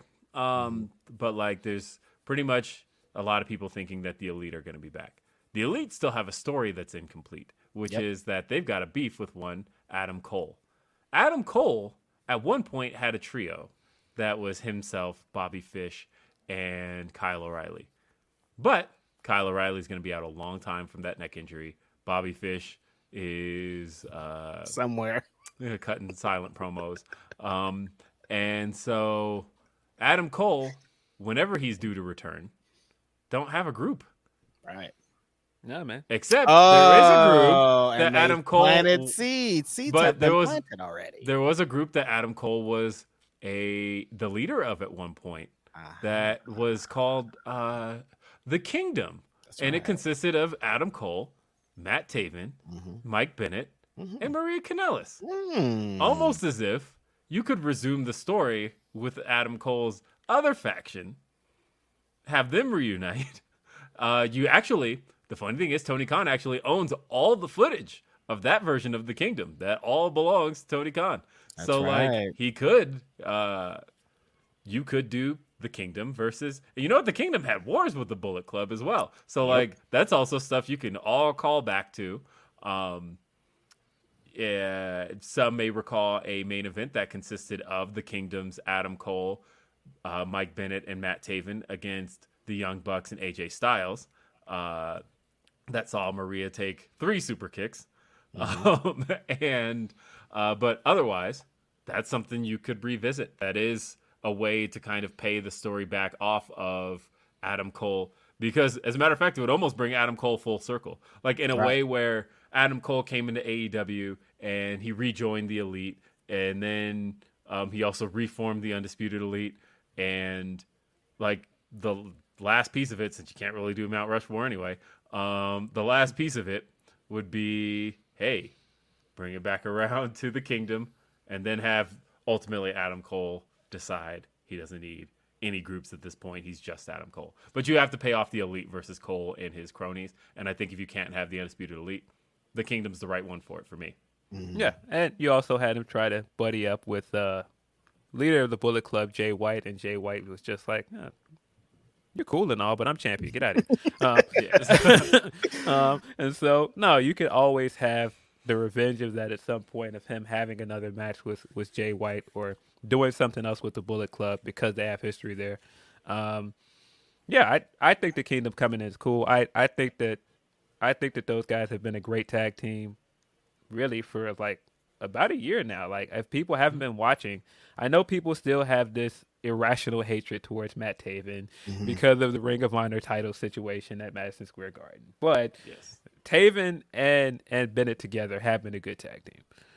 Yeah, Taven used all that hate that he was getting and turned it into I'm really that dude. And Taven is very underrated, and you're gonna see when the Kingdom gets their shit off in the tag team division of AEW that these guys can really go. So it, it's fine. Just some time will take. Sometimes Yeah, for these people. Know, if if if we get Taven versus Jericho out of this, oh, I'm gonna Right. laugh pretty hard. Mhm. A- a- and, look, um, full, uh, I guess CM Punk disclosure here as he continue. I mean, as that line always plays through my head. That um, obviously, I, I big up my friends, and Matt Bennett is a or Mike Bennett is a friend of mine. But um, but the funny thing is, I think a lot of people have the the stink of Mike Kanellis on their brains, They and do. not even like 205 Live Matt Kanellis, who was actually doing some pretty great stuff, but they have Yeah. like um, Jobber Mike Kanellis uh, in their heads of who they think Mike Bennett is, and I think it is interesting because I think the Boston Strong Style stuff he's been doing this year on the Indies has been really, really good. And I think Yeah. if you could see what Mike brings to the table now, um, it's really great stuff. I don't know. I think that you kind of just have to get a little bit of the preconceived notions about the kingdom out of your head, or Right. they might come in and stink it up. Who knows? But Nobody um, knows. Let- let- let them I- prove I'm- themselves. Yeah, let them. Yeah. prove- yeah. And I mean, i- if they won't come and stink it up at all. No way. if if you're immediately putting them in a feud with arguably, well, not even arguably at this point, the best tag team in the world in FTR, they're gonna Yeah. have a they're gonna have a good match with them. FTR has been killing it this year. That that match from Royal Quest was incredible. Oh my And I- I god! and I can tell you, I guess- match. from a uh, because I don't know if this is out there, but from a report standpoint, this probably could have been a Fightful Select thing, but I'll drop it for my uh, for the Grapsody faithful. That Yeah, baby. FTR is the one who wanted this match.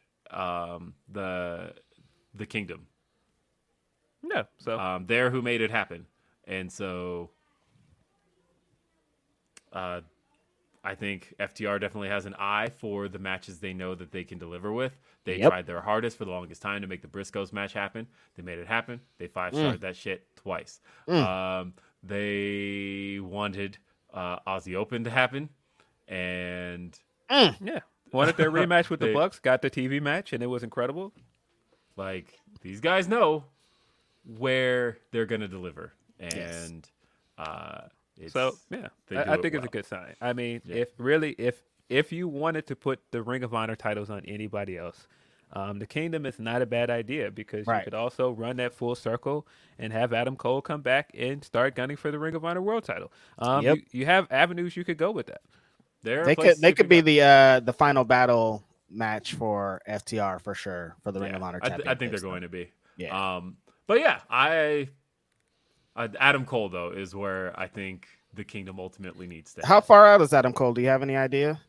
Not Uh, really. I It's mean, kind of a day by day thing at this point. The bad concussion that he had that he got at uh, Forbidden Door, Mm-hmm. and it's it, we're over three Concussions are now. yeah, concussions, concussions are are ones so just touchy. to yeah so uh mr Faiz Faze says was the reports true about the ROH or AEW and ROH HBO Max deal happening soon um my understanding is yes uh but it's really just still rumor um that if it's going to be announced it'll probably be announced at Final Battle um so that's a good home for him if that ends up being the case. It's an don't know amazing home.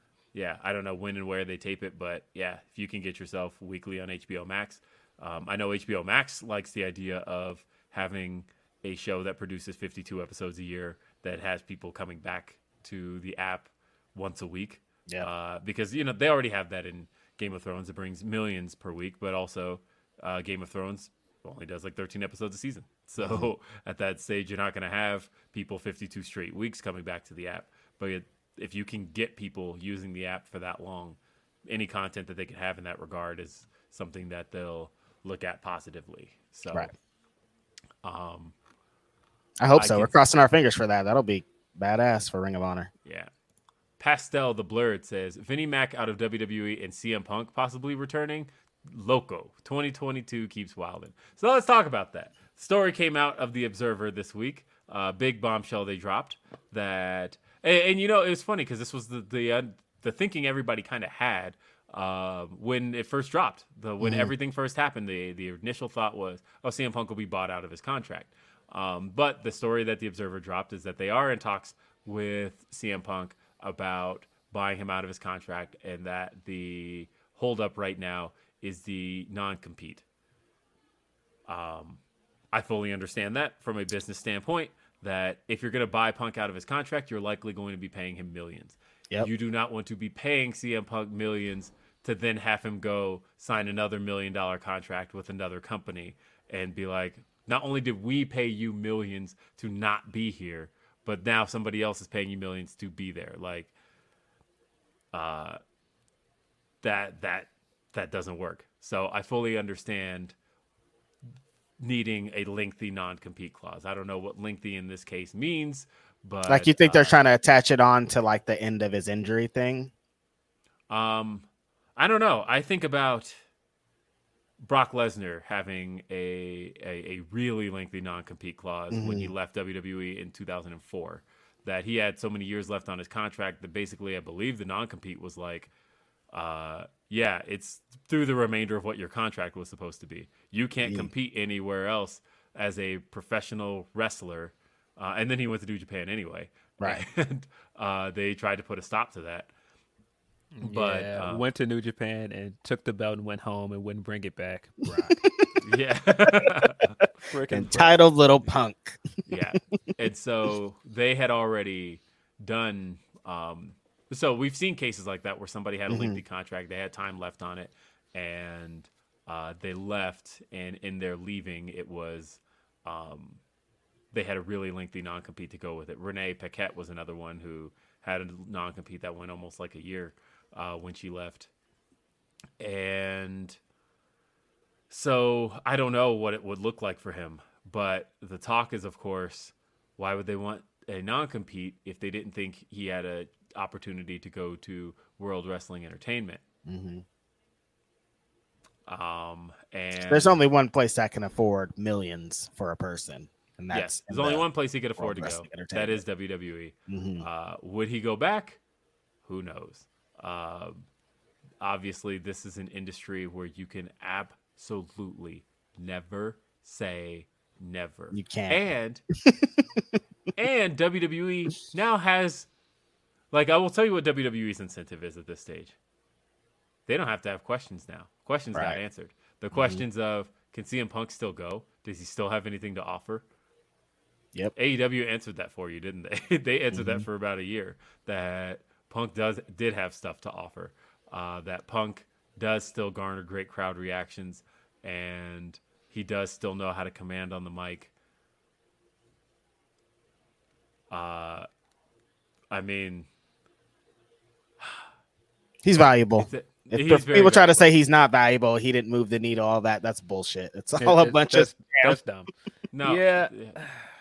It's I've been waiting for Chicago Phil to chime in here, but uh, It no, it's, it's tough, man, because I've uh, I've been mentally preparing myself for this for a while Yeah. because I feel like it was inevitable um, that this was going to come out that they were trying to buy him out. Um, I feel like I've known for a while that he's basically gone.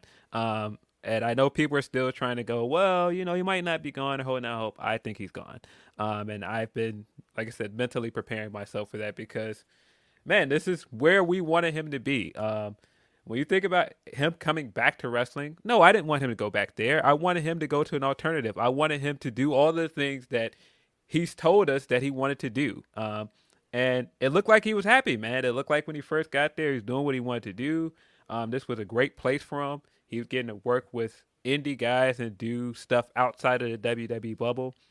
Um, so on some levels, it's a it's a downer. he Um, got to have his Ring of Honor legacy honored like that. Yeah. he had to come out to his Ring of Honor music in a big Mm-hmm. moment in front of that Orlando crowd.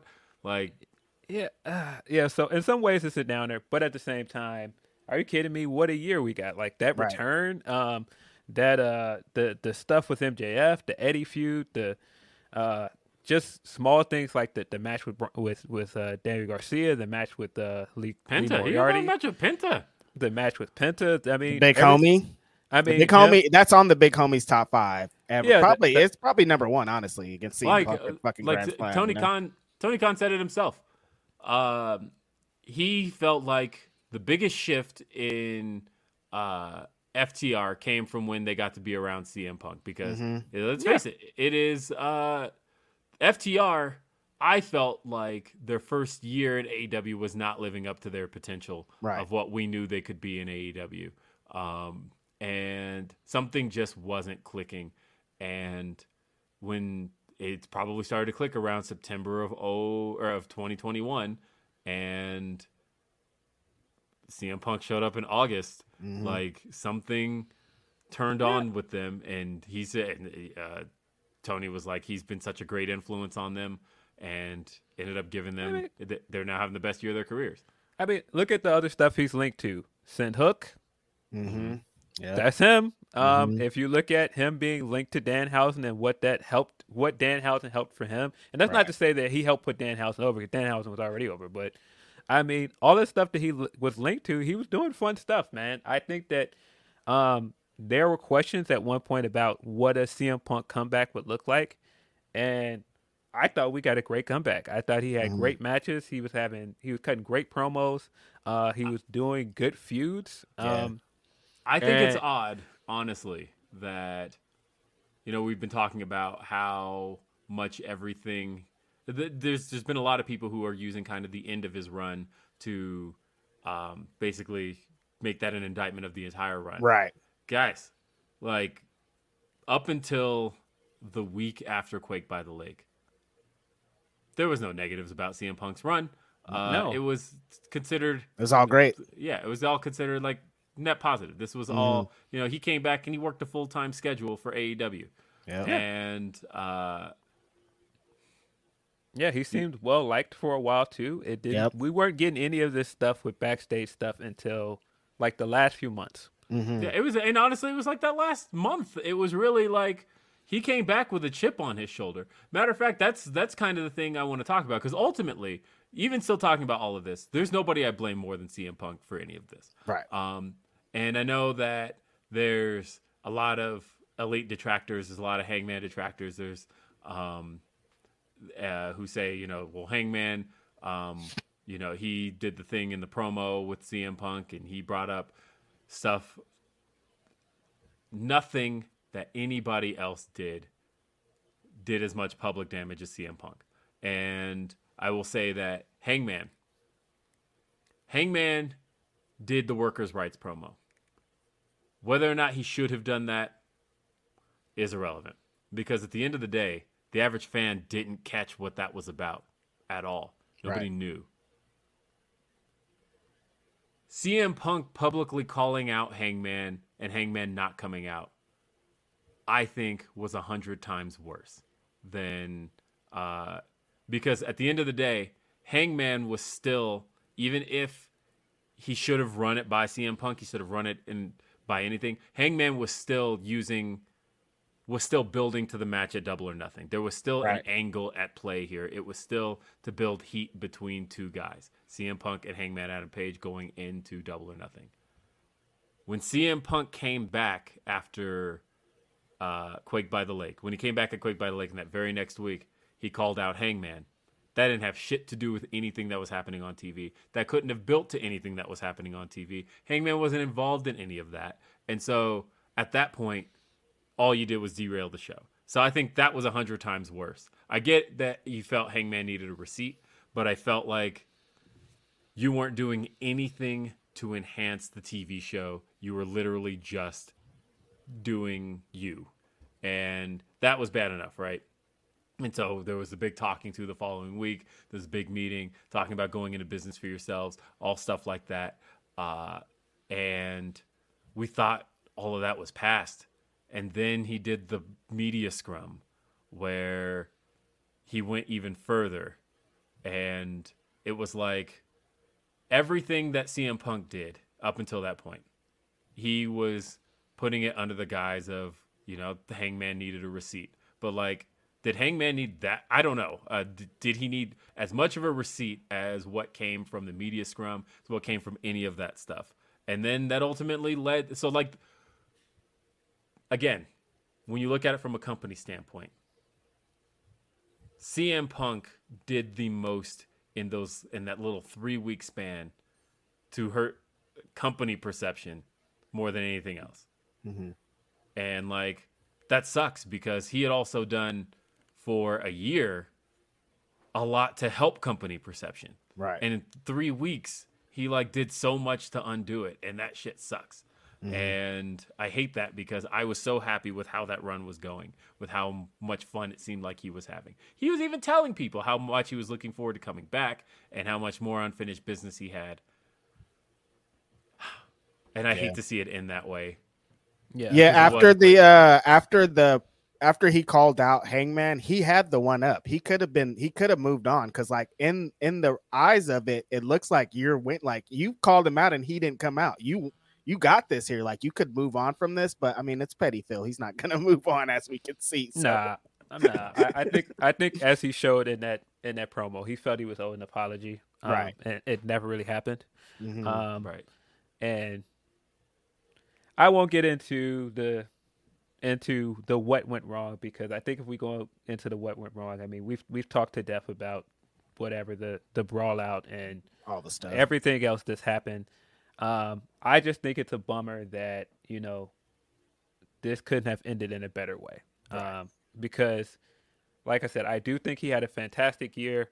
Um, no complaints about any of the stuff on TV. All that stuff was great. Are you kidding me? As a fan, I told I said on this podcast and told you guys I didn't go to Money in the Bank in 2011 bruh, I was there for almost everything that this man did for a year.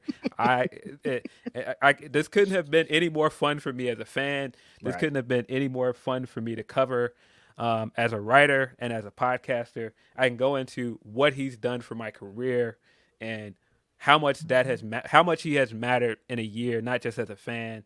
And again, I don't want to just gush over that because you guys know I'm a CM Punk fan, Right. but um like i so i don't i don't really have any complaints about that i'm i'm grateful for all that are you kidding me being Right. in in vegas with my friends seeing my guy win a championship come on Yeah. man seeing him win a championship in chicago the second time um being there for the first mjf promo with him the day before thanksgiving um The only one you missed was the MJF Punk match, which I thought was a phenomenal match, and that was just because of weather. Yeah, uh, that I wasn't there be- because of weather. I mean, I of course the Revolution match and everything from that, to dog collar stuff. I mean, I still think the feud with MJF is going to go down as one of the best That's AEW going to be feud of the year ever. I, think. and I don't think there's a better rivalry this year, honestly.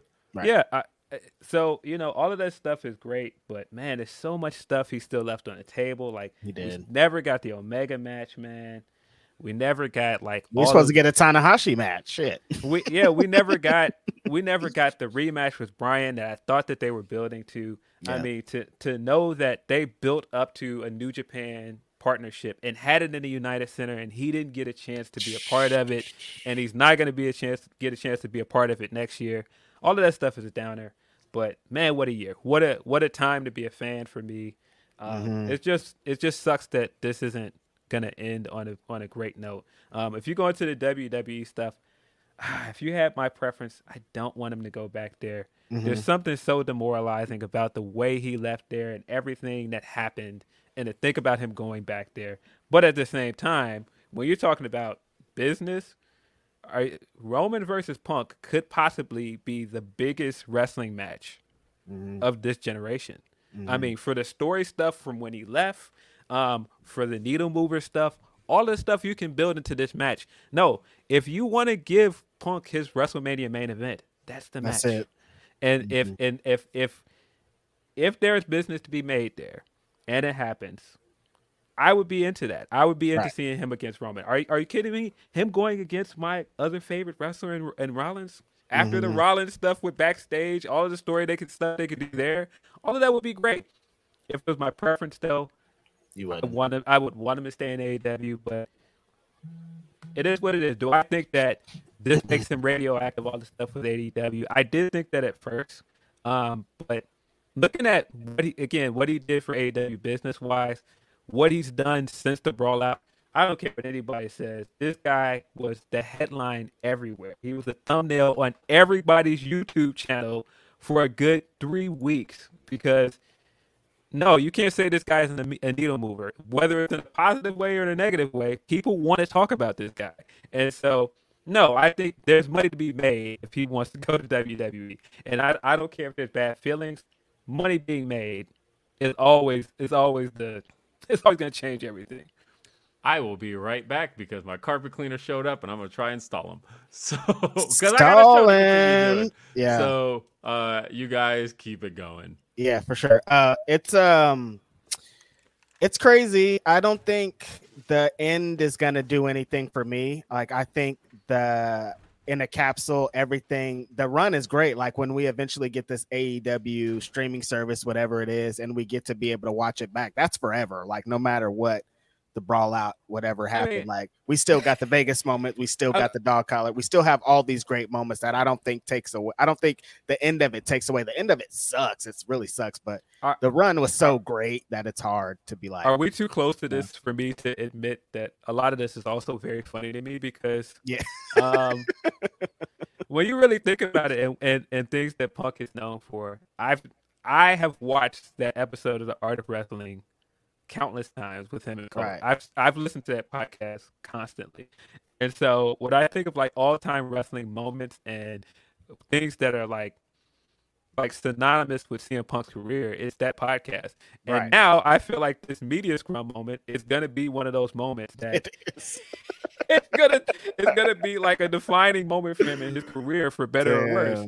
And just thinking about the fact that I was sitting there in the room You watching him do this in person is just crazy to me. And like everything that's come out of it is just so it's so bizarre. And Oh. like I said, I I hate what it's done for AEW perception wise. Right. I hate I hate that this turned into a fight. But some of this stuff was very funny. I'm sorry, him sitting there eating muffins and going in his rant. Some of that stuff is hilarious. Hilarious. he tried to dunk on the homie right out the gate. Like, are you be doing Tried to improv? dunk on or- Nick like, Khan. bro, come on, man. All of that I'm stuff is funny again. Yeah. I'm not I'm not trying to dismiss the fact that he also, you know, ran down the company, ran down Hangman. All of that stuff sucks, but at the at the end of the day, man, all this stuff is entertainment, man. And Definitely. it, it was a lot of stuff from that media scrum that was very entertaining. I'm sorry. It's Some of the pro wrestling at the end of the day. funny. pro wrestling it's like this is old like this isn't nothing that happened is new like this has happened before people Yeah, have did wild shit like that there's been backstage fights and like i think even with the like i believe he's gonna go back to wwe because it's pro wrestling like Of course, And- man. People keep hanging on to this idea that it's just triple h's uh it's just his call for CM Punk to come back. No, dude, there's like so many hands. No. If somebody up there is like, if Fox again is like, yo, you know what? We talked before and we wanted CM Punk. Do it again. Bring that boy back. They're I- gonna bring him back. They're not gonna be like, oh, Triple H is in is against it. That's not. Yeah, no, it's not. And Triple H is not gonna be against it because he likes money, dude. He don't care about that. Listen, it, a- a- and I don't even think it's just the money. I think when you look at what Triple H was saying when Punk left, and being able to have that smug smirk on his face when he had to come back Exactly. and sign a contract. No, he's gonna feel like he won. Um, and so you can You say I Triple hate. H doesn't want to have that moment? No, he- that's so bad. No, he's he's gonna. He may very well not like the guy, but at the same time, knowing what I know about that company and him, and him being able to feel like the guy that brought CM Punk back. No, that's a W for Triple H. That's a big time W You're for about him. to start in the ring like an NXT show. No, he is going. He is going to cut the biggest "I told you" promo on this guy someday. And no, man, that it, it's possible. I mean, look, we just went through all of this stuff with Carl Anderson and him going, "I'm never going back there," and NXT NXT sucks, and you know I'm never going to do one of those Saudi shows again. This guy comes back and look, he's wrestling on NXT this week, and possibly going to well, not even possibly is going to He's Saudi going. Arabia And- instead of going to New Japan. Yeah, and missing a New Japan booking. What? Yeah, so Amazing. eh, man, it's all possible. Again, all of this stuff is entertainment. I know that people were on their high horse about the about the brawl out and everything, but I think years from now, people are still going to talk about that moment and laugh about it because there's certain stuff about it that is funny. Uh, I Eating muffins and drinking a seltzer. That's hilarious. That's forever. You know. Yeah. Yo, shout out to Mindy's. Van Twinblade says, uh, just a note, Glory Pro is now part of FITE TV. Oh, awesome. That's awesome for Glory Pro. Yep, I did hear that this week actually, because uh, actually it was Van Twinblade who let me know. um, so Meet Normus said, "Shout out to my two and zero Wizards. We on the way to a four seed in second round. Let's fucking go." Boo. Two and no wizard. You nasty for that one, Meet Normus. Boo. They they Hey, looked I'm like they were ready to lose that game too. Demar was Demar was coming for blood at the end of that game. Hey, I'm just happy that uh, that basketball season's back. It's hot Like, too, man. They start. Ja Morant went nut, absolutely insane last night. That guy. How do you jump that high? I just. I. I need. They need to bring back that sports science show and get this guy in there because what the fuck, man. like I just having the amount of fun with uh with inside the NBA. They're so good. That is the greatest show possibly Not- ever made. I watched half of the game last night standing up. That's why I was like, "Oh, basketball is back." I'm stressed out watching this stupid game with these stupid guys, and I know Steph's gonna wait until it's time to do his Yo. thing. I hate him. yeah, man, inside the NBA. Um, this week, Chuck uh, talking about Popovich and saying, "Man, Popovich one of the greatest coaches ever. He gave me some great advice." And then Kenny comes in and goes, "To stop eating."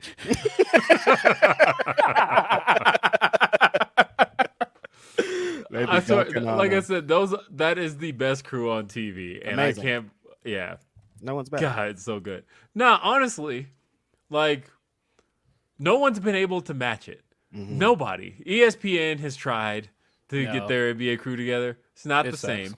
Mm-hmm. Um, and That's funny because Shaq was on Drink Champs talking about. He said the first year he was trying to be like an an like he was trying to overanalyze and be that, and they were like, "Yo, we want Shaq, dude. Like, be Shaq. What are you? Why are you acting like yeah, that?" Yeah, nobody, nobody wants that. Uh, boy, bad week for Drink Champs. So, Oh, ooh. oh my god, Ooh. oh, but t- I was gonna say TNT has also tried with their NHL coverage. Ain't the same. Same. Uh, they just they don't have that camaraderie, that charisma. Mhm. But yeah, drink champs. Dre, It's been a rough week for drink, Ooh. drink champs because uh, Clout chase. You can't. Uh, I thought you're supposed to stop clout chasing at an eventual point. When you're Uh, up, when you're the standard, why are you still clout chasing? I love Nori. I love Drink Champs, but this was clout chasing I, 101. I, I don't think we can talk about cloud chasers, Reg. I don't think Oh yeah, people want us to do that. Yeah, you're right. Damn it. I forgot. Trigger words. Let's move on. Oh, Joe. uh, all right. The uh, we got trying to figure out which one is next. the laugh I had in the DM about that, I'll tell you what. Um,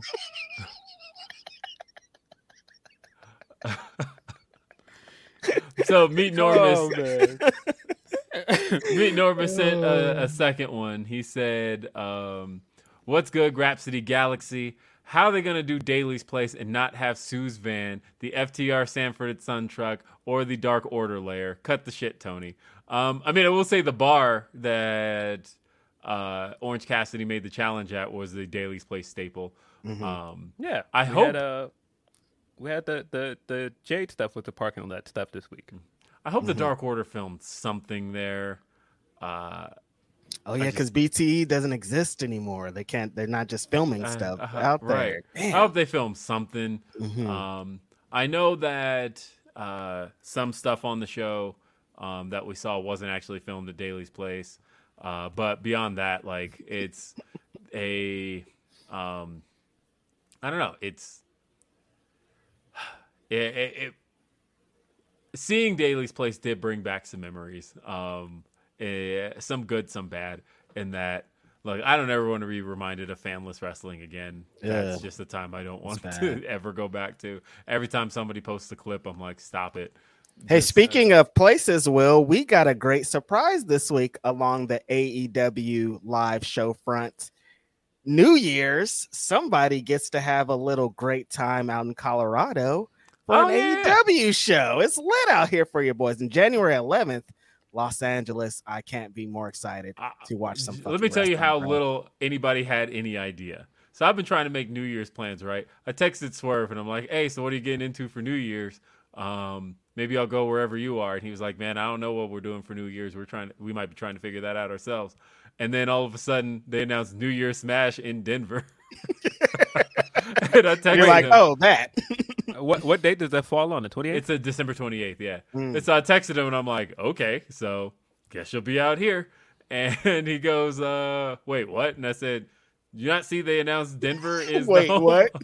yeah. said, you see Denver is the home of uh, New Year's Smash? He's like, no, I didn't even see that. Like, yeah, it's gonna be here. So we're I've already got some cool stuff set up for it. Um Dope. and some things I'm uh some irons I have in the fire as far Nice. as uh things coming our way. You, Look, you there hasn't been to- any, Are you like- driving to Colorado, Reg? Uh, like there hasn't been a How far is that? uh, well, when I moved from California, uh, it took.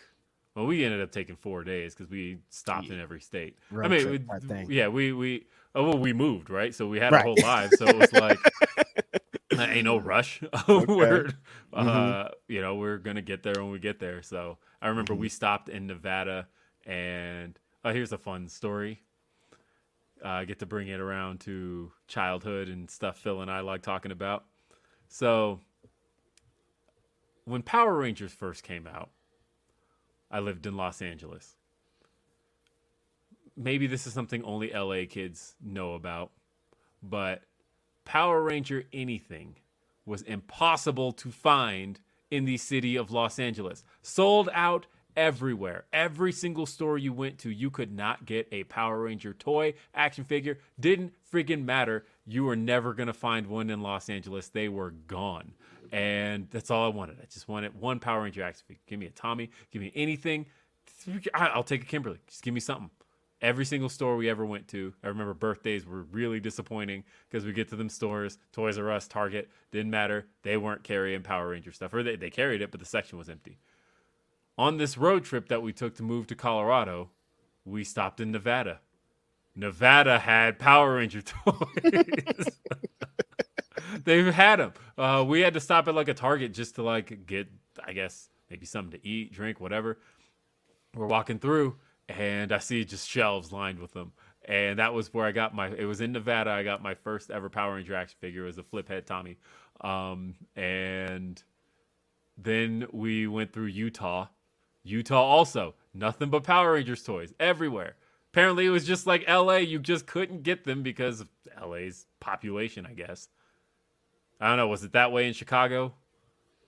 Uh, no, not that I know of. I just know that there were certain places where you know that, uh, during the height of po- Power Rangers, you could only find certain figures. Like, uh, the Tommy figures sold fast. Red Ranger Right. fast. Um, like so, a lot of times, um, you ended up with like either Black Ranger or Blue Ranger f- figures because they were everywhere.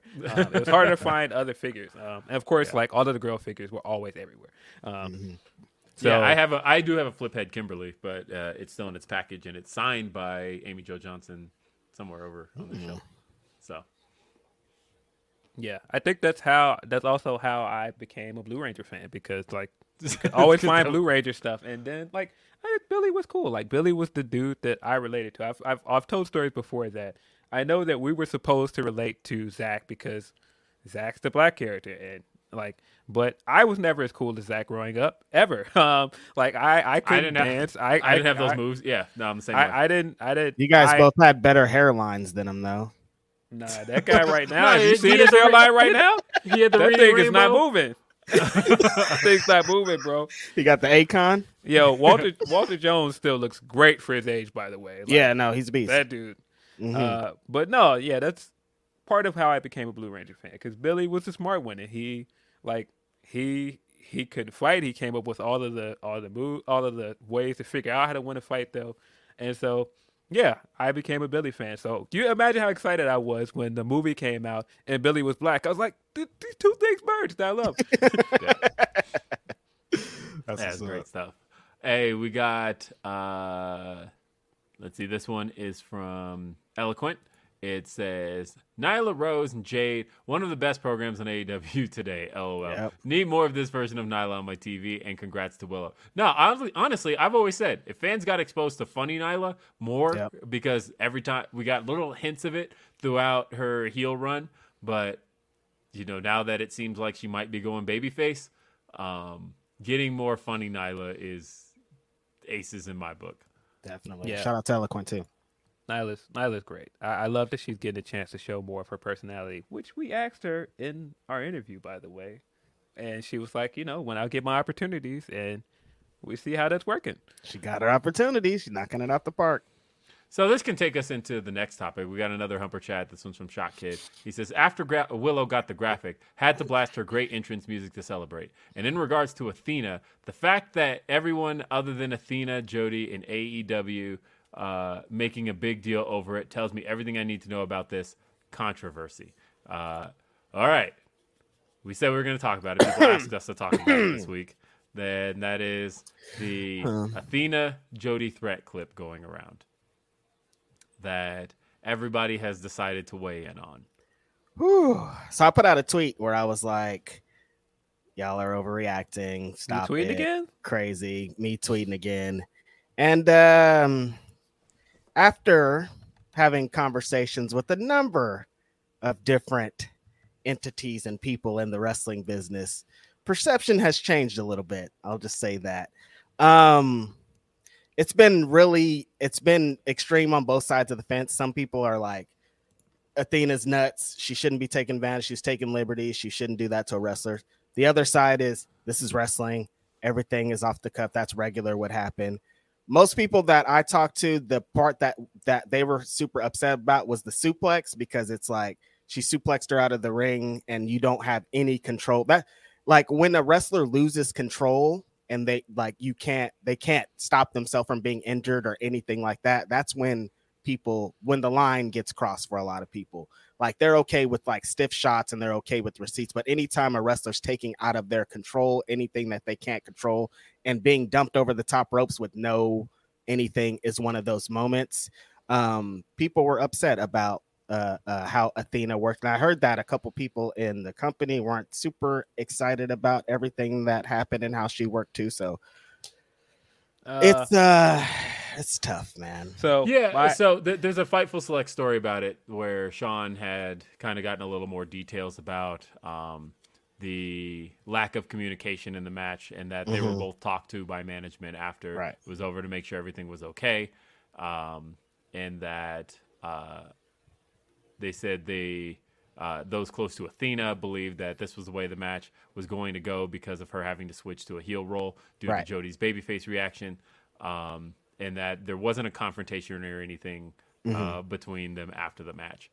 Uh, that you know, because what I also where I'm landing is both of them work like that. Like Jody, if you've Yeah. seen any Jody threat match, she Jody works works extreme. hard. She goes, she goes for it. She doesn't care about life and shit. She's crazy. And Athena work when she works heel. That's how she works, man. She She works works stiff. super snug. She goes for it like it's a different Athena than we're used to. But I understand. I get it. Like, So, it's- it's. I two things happen here because of course um, Twitter it's never just as simple as why are people being upset with this because right. you you have people with varying intentions of sharing that clip and what they're blasting on it for. And I thought that the way that people were saying this is horrible and just like the the brawl, the breakdown in the ring stuff was extremely disingenuous. Mm-hmm. Um, I don't think that that stuff looked nearly as bad as people were trying to make it out to be. I thought it looked fine. If you watch the entire match, I thought the match was fine. Um, I thought people were overreacting. It's such a small portion of the match. Like there, Right. Yeah. there are pieces to, to pick apart from it. Um, uh, like especially if you just isolated those clips. Uh, and that's that's the issue I was having a problem with was that Yes. um, the micro analysts were essentially judging it off of that clip. Now I get why AEW management had their uh, specific issues and um, and everybody got talked to. The things I didn't like were uh, we'll start with the Jim I mean- Cornettes of the world. I mean, but see, that's why I said people people responding with various intentions, man. Yeah. Because of course, the where the clip originated from is a troll account. Let's just call it what it is. It's a troll mm-hmm. account. It's it's the same stuff we see on Twitter all the time. People like those botch accounts that'll take a, a small part of a match out of context and go, "Oh, look how unsafe and terrible AEW is." And I mean, I, I didn't see anything in that segment that looked that bad, like she was going to injure Jody. I mean, even the suplex spot, we've seen Athena do that that suplex spot. We've seen her do that in NXT. Um, That's not new. Um, so I didn't understand why people were trying to make it out to be like this horribly unsafe thing out of nowhere. But once you get the Cornettes of the world in there, and I saw Dutch come in, I saw Brian comment, and all these other people, um, I feel like the All these other people that have did shit like that in wrestling matches. Yeah, I, I feel like the intent is kind of different, and um, I don't know if the undertones were intentional, but there were definitely some undertones there that I didn't like. Um, eh, especially from the Cornette tweet. People can say what they want. I'm sure people go, but no, but he's he's a liberal guy. He would never say He- Charlotte would be snatched ball headed. He would never yeah, say that. him him saying that in in a previous era she would be snatched ball. eh, What do you mean in a previous he era? He would never sir? say Like, that What about what Charlotte. previous era are you talking about? Um, Mm-hmm. yeah, it just ah yeah, I didn't like some of the language around it. It I it, it that's was just very what Kramer said when Kramer got in trouble. He was on previous. We would have stuck a yeah. That's just a Kramer line. This Yeah. guy's tripping. Come on, what is Oh, Kramer. Uh, I completely forgot about their Michael Richardson thing. By? Yeah, the way, don't forget. uh, I haven't liked Seinfeld since. I still like Seinfeld, but I can't take Kramer. like he's he Kramer. It like it was like never really my favorite character anyway, so I could live without it. And I used to love Seinfeld. That used to be my favorite show. But it's like this is that's bad, man. Yeah, Still one of I- my favorite shows. I I still And uh, you know Jerry Seinfeld. If you look at a little to a background, I mean, it's just like I'll just wash my hands of the show. How about that? yeah. So yeah, some of the energy behind this I didn't really like. I didn't like some of the language. I didn't like people trying to make Athena to be out to be this unsafe worker. I just don't Right. think that's true. Um, I don't think so especially either. based off of such a small part of the match, like Will said, like trying to trying to make this little breakdown in the ring, which looked like a breakdown in communication, which we got confirmation that's what it was, and people are just like, oh well, this is this is the most unsafe thing we've seen. Like, no, we've seen Brock They need a bust performance center. yeah, we we've seen Brock burst somebody's head the hard way with his elbows, and you're telling me this is just this is so uncomfortable for you to watch. Like, come on, man. Like, we've definitely seen worse things in wrestling. Stop it. Definitely. Definitely. Yeah, I, I didn't like any of the language either. Um, I listened to Cornette's response where he's like, "No, snatch you bald was a thing my mama used to say. What are you talking about? Yeah, I bet. Racist." Um, I bet she said that, Cornette. so, Okay. uh, and and Brian Last talking about it as if um, uh, he didn't understand why people thought it was racist. Uh, I don't know. Yeah, you, you can't be that dumb. Uh, But no. and I don't think he was. It felt like he was being disingenuous. Yeah. So, um, Either way, I, I did listen to that. Somebody sent it to me. Uh, that wasn't a thing I was going to seek out on my own. There's a few things this week I wasn't going to seek out on my own, but I ended up listening Nah, to. um, But uh, yeah. the um, uh, let's see, Tina Keys says on a slight delay, wanted to send some love from Seattle. Have a great show. Thank you, Tina. Appreciate you. Chris Mueller. Uh, he says name Matt Hardy's first hip hop album. No, only white. Knowing Matt Hardy, he Matt's gonna call it Twist of Physic because that's a thing that like Matt would do, right? No, no, it, it's no. It, it's got it's got to be only whites in the joint. Come on, oh man. Oh my god. Silly twist of fizz eight. Twist of fizz eight. I don't know. It's got to be something Okay. corny like that. Uh, let's see. Leonard Aarons III says, After what I saw Tuesday in Cincy, AEW World Champion MJF is going to be something else entirely. Really, it's going to be an experience. I have, you know what I keep thinking about? I know what I would do. But obviously, they've already announced winter is coming. Winter is coming so far has already set the precedent for AEW as being the dynamite where you get the biggest world title match you can put on for the year. The first winter is coming. Jon Moxley versus Kenny Omega, and you change the title that night. So we've already seen that set a standard, that set a precedent. Second winter is coming was Hangman Adam Page versus Bryan Danielson. Went an hour long to a draw. What do you do with Winter is Coming 3 with an MJF as champion? What's what could be as big this year? Hmm. I only have one option I would throw there. But again, you'd have to smooth a lot over. When's winter is coming? It's pretty soon after The, full gear. December, December uh, 14th, I want to say. Okay. Yeah, I, I don't know. I don't know if you could smooth over Punk, and I think he's hurt. What are you talking about? No, I'm not, not, that, not that one. But a match we haven't seen before, ever. And that would be Kenny and MJF would be the one for that night. To like bring it all full circle, to go back to, well, at the first Winter is Coming, that was the night Kenny won his title. He established Winter is Coming as an important dynamite. Now bringing it back full circle. If you could somehow pull that off, I can't think of any bigger match for MJF at Winter is Coming this year. But you got to do something big. You've already set the standard that it's got to be biggest world title match you can pull off for the year.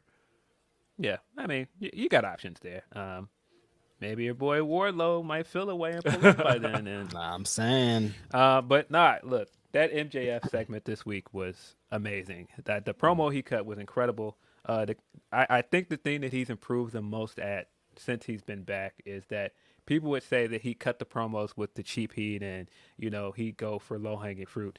I think the character stuff he's been doing with his promos lately has been second to none. Um, Facts. and- Great analyst, Phil. I didn't really think about. He stopped doing the old look on your Wikipedia to try to find out if you have Yeah, like a dead he stopped relative or calling- something. he stopped calling people meth heads. Uh, Right. he's like doing the story stuff. It's real. The, sto- the story stuff he's been doing for the last few weeks has been really, really good. Mm-hmm. Uh, that stuff with Regal was amazing. The fact that Regal sat there and listened to all of that and came back and cut a tremendous promo of his own. we did a not think phenomenal Regal comeback. was gonna recover, and he said, Yeah. "Yo, do y'all know who I am, brother? It's Yeah. Regal." that was great shit. Uh, But I said this on Day After Dynamite. The part that you can't even account for and what made this so good was the fact that none of this you could have foreseen, but you just ended up with all the right elements, right? Like, Right. you know, uh, we've heard, or at least I've heard MJF has told a variation of this story before. Like, it is something he's really been holding on to. This is his truth. This is, uh, there's a lot of truth to that. He held on to that email. It was one of those things that really irked him and drove him to becoming who he is today. That's a very true story, right? the things the, the things you couldn't have accounted for. You couldn't have accounted for it, for William Regal getting fired earlier this year, Right. Uh, to suddenly make this the, this angle.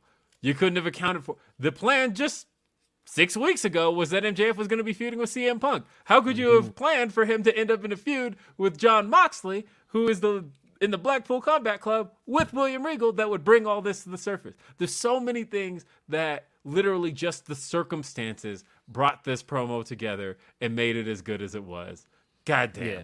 I love yeah, it. when somebody called him Syndrome online. I can't stop laughing at that because now I uh, every time I see Regal, I'm like, yeah, fly home, Max. I work alone. Um, uh, but yeah, I thought everything that Regal did was great. His facial expressions during Max's promo when he said that made me want to kill myself, and he just kind of smirked at him like, good. like Yeah, that was great. Uh, I, I like uh, how he was ready for. it. He was prepared. Mm-hmm. The way he's like, um, if a bloody email is what drove you, like I, I loved all of that. I loved he, Regal basically. he had bars in there. Ooh, Yeah. bars. When he was like, uh, he said, "Man, you need a you need a diamond ring to knock people out." He said, "Look, I had to, he's like, I use these brass knuckles for fun. I just, Mm-hmm. I did it to do it." And he's like, uh, but I also love the line where he talked about how he would never attack an announcer because um, he's like, as far you do what's right in, or you do what you have to do in this ring. You know, uh, he's like, anything that happens in this ring, fair game, fine. And he's like, but don't attack Tony Schiavone on the stage. Yeah, I thought Like- I thought all that stuff was great, and I mean it fits right into what he's been doing on commentary because what he's doing on commentary is completely separate from his character stuff he's been doing as a wrestler. I mean, man, I think in 2019, 2020, we were saying how Taz was one of the greatest additions to AEW because of what he was doing as a manager and what he was doing as a commentator. I feel like that's the year Regal is having. Regal is tremendous at everything they've been giving him to do. He's great on commentary. He's great as a manager, and this promo was just amazing.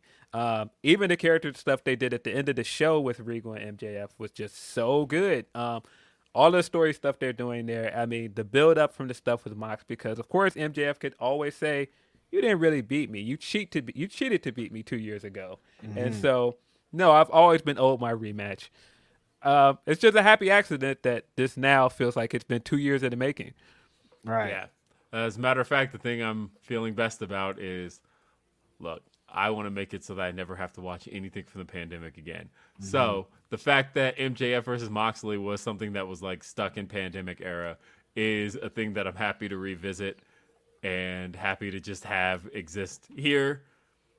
Now all I need is for Rey Fenix to get a rematch against Kenny Omega just so I don't ever have to watch their pandemic era match, which was You- a you- great match. But You got, you got to get out of this this uh, PTSD with with. That stuff sucks, man. I don't want to watch No, it that doesn't. shit again. Some of that stuff PTSD is great. pandemic is funny.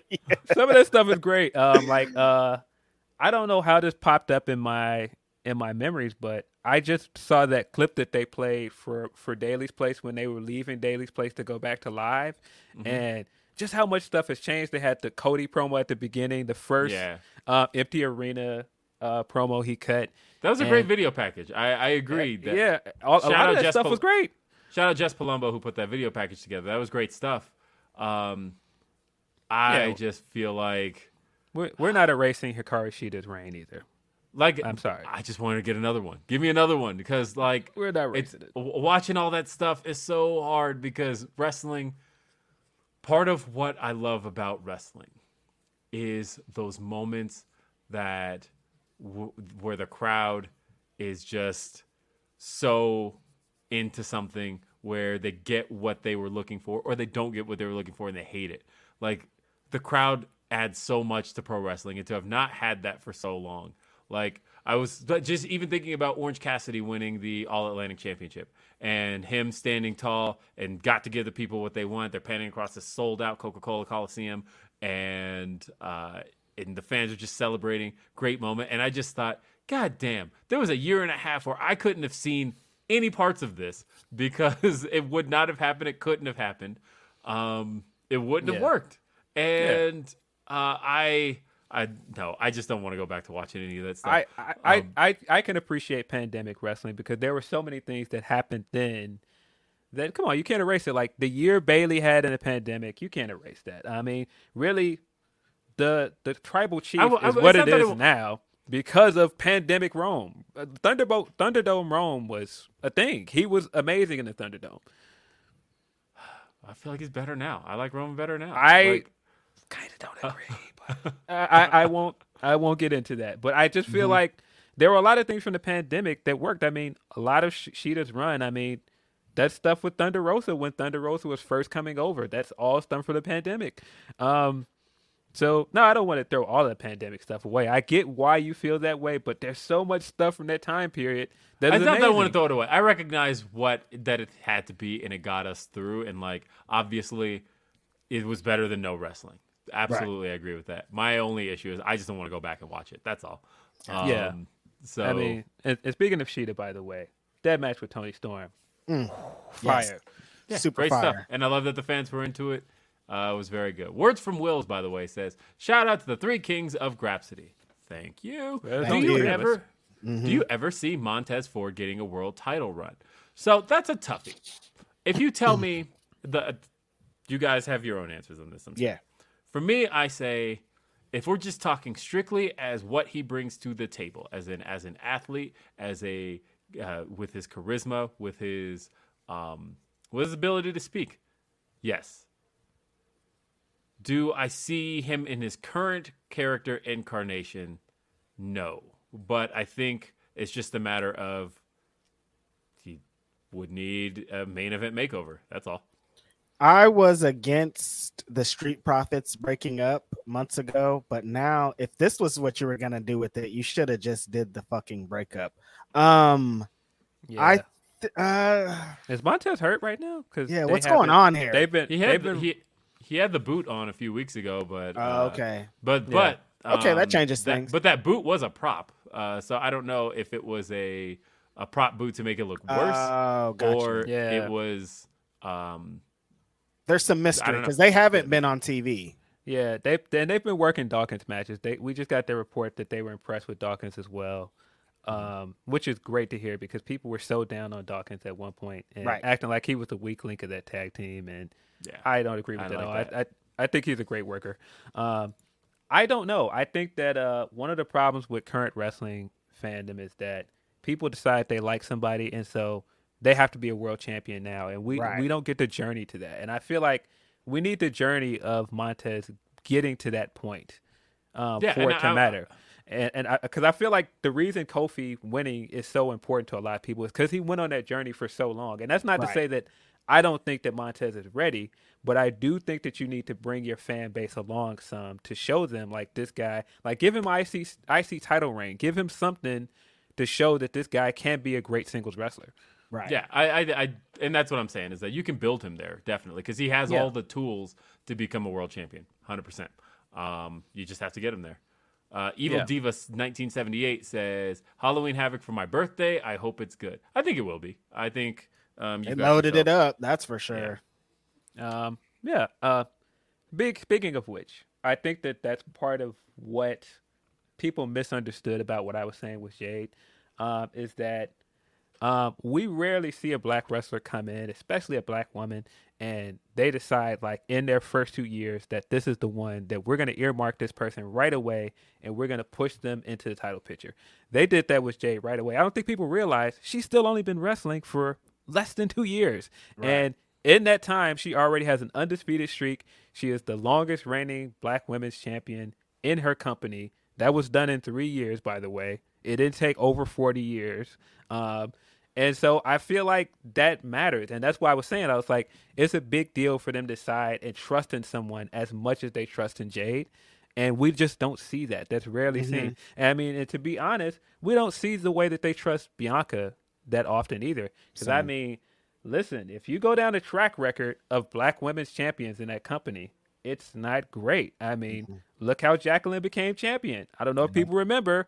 That's because uh, the, they were doing a Marc Mero stuff with Sable, and it was basically, hey, let's put the title on Jacqueline now for Heat, but this is really just for her to hold until Sable wins it. Right. Sable eventually wins it. Then Jacqueline wins it the second time against in the Harvey Wippleman match, which was awful. And she lost And it to Stephanie McMahon. and then she lost it to Stephanie freaking McMahon, getting cheated by DX. Um, and I mean the the the only the only good black women's title reign I feel like from that time period is the Jazz stuff because Jazz got to defend it at WrestleMania. Right. And but even some of that stuff was very short lived. Um, Jazz talked about at that time how she didn't even have action figures. She didn't really have merch like that. And so I feel like there has been a track record of black women not being treated as well as they should have in wrestling. I mean, even look at the only black divas champion in Alicia Fox. She was a transitional champion for Melina. I mean, look at Sasha's reigns and how for a long time she didn't have any title defense as a champion. And so, yeah, if Naomi. it takes you this if it takes you this long to give a black woman 200 days as champion, then yeah, I'm going to say that stat is very telling. And because that stat is telling, what they're doing with Jade and Bianca is great. Yes. Bars. Bars. Uh, on the topic of Liv Morgan, Joel Wood says, "I think they're adding another element. I think they're just adding another element to her character. The stereotypical "I'm just glad to be here" is not really working in 2022." I agree. I thought agree. That yeah, I wasn't a big fan of her character at all. Marcus says, "So IWC had a problem um, about the dark match in AEW under Triple H. No black males on." Premium live events. Where's the outrage? Lashley was the U.S. champ. Also, NXT is white and gold. Yo. wow. Black A- Black Adam was good. I'm supposed to be seeing that this weekend, so I will. Um, my son really wants to see it, so it's tough, and that's why I say uh, you got to build guys. You got to build somebody like Montez up because I feel like I feel like Carmelo was there, and I feel like they missed the chance to make him champion, and now they're probably going to call him up, and then what do you do with him? Um, I don't know, man. I I don't like the way they took the title off of Lashley either. We've talked about that as well. I just feel like uh, for everything that they've done well with black wrestlers, um, of course, there's always there's always better. And I say the same thing for AEW, Ring of Honor, all these places. Any company. We're, we're looking at you, NWA, book a black champion in in this decade. What's wrong with you? Yeesh. Uh, Joel Wood says, I'm on Team Lindsey on this one on topic of Bray. Y'all got to stop with the Bray hate here. Nobody can tell me the favorite Hulk Hogan match either. Bray is a star. Look, I- Worst comparison. I hate when people make that comparison. okay, all I want to say is this as far as Bray is concerned, in my own defense right now. Right now, as it stands, I'm intrigued by all things Bray right now. Um, I am intrigued by everything he's doing. The moment he shows up with superpowers, I'm out. But um, so far, I haven't seen any of that. It seems like we're going with a very psychological angle. He seems to be more of being psychotic. I'm okay with that. I'm intrigued. I'm actually intrigued by all things Bray right now. I have nothing negative to say about Bray Wyatt at all. Um, my problem with Bray, you know, Reg is the one who's on the side of give me some good Bray matches. I'm on the side of Bray is just shitty creative, and that um, and, and Phil is on the side of he doesn't agree with either of those things. But like for me, if you can get Bray creative under control uh, and not have it be out of this world wacky, I'm in. I am in and good. So Wacky. that- that's all I want to see. No more wacky shit, man. Like get the. I, I don't want that shit in any of my pro wrestling. But that's I but see, I just think that we pick and choose the wacky stuff that we care about. And I don't. the- I, I, well, hold on, hold on. I because I think there's wacky stuff in wrestling that nobody complains about, but the second is supernatural. Oh well, this is just unbelievable. There's tons of things in wrestling that don't make any sense, but we've been conditioned to like it because it's pro wrestling. Like when you think about people getting knocked out by a title shot, that makes no sense. Like somebody getting hit with a belt and that knocks them out makes no sense. But we all have have been conditioned to know that that makes sense because we're wrestling fans. Um, I just but again, no one's shooting lightning from their hands. No one's. You're still uh, getting knocked out by a piece of fucking leather with a small slither of gold on the front. like, staying out of come on, man. Hey, I'm sorry. Them belts right here, things are heavy as shit. I could, with enough force, especially that spinner belt Well- right there. That's the heaviest of my belts. With enough force, that would knock Well- somebody out. Spinner belt. Well, Spinner belt.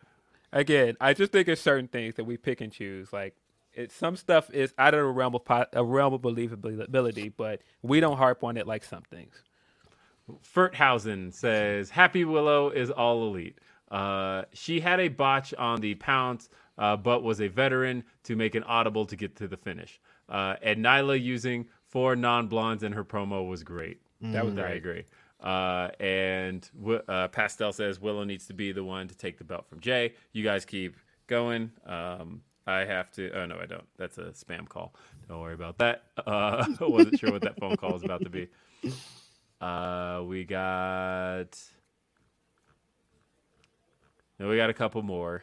and then I got to let this carpet guy in. He's probably just sitting out in his truck waiting. He's like, Uh, bro. Joel He's says the the, question with Punk is his triceps. He's out minimum six months. Will he still want to wrestle? Will he still be the same guy after surgery? I'm not so sure.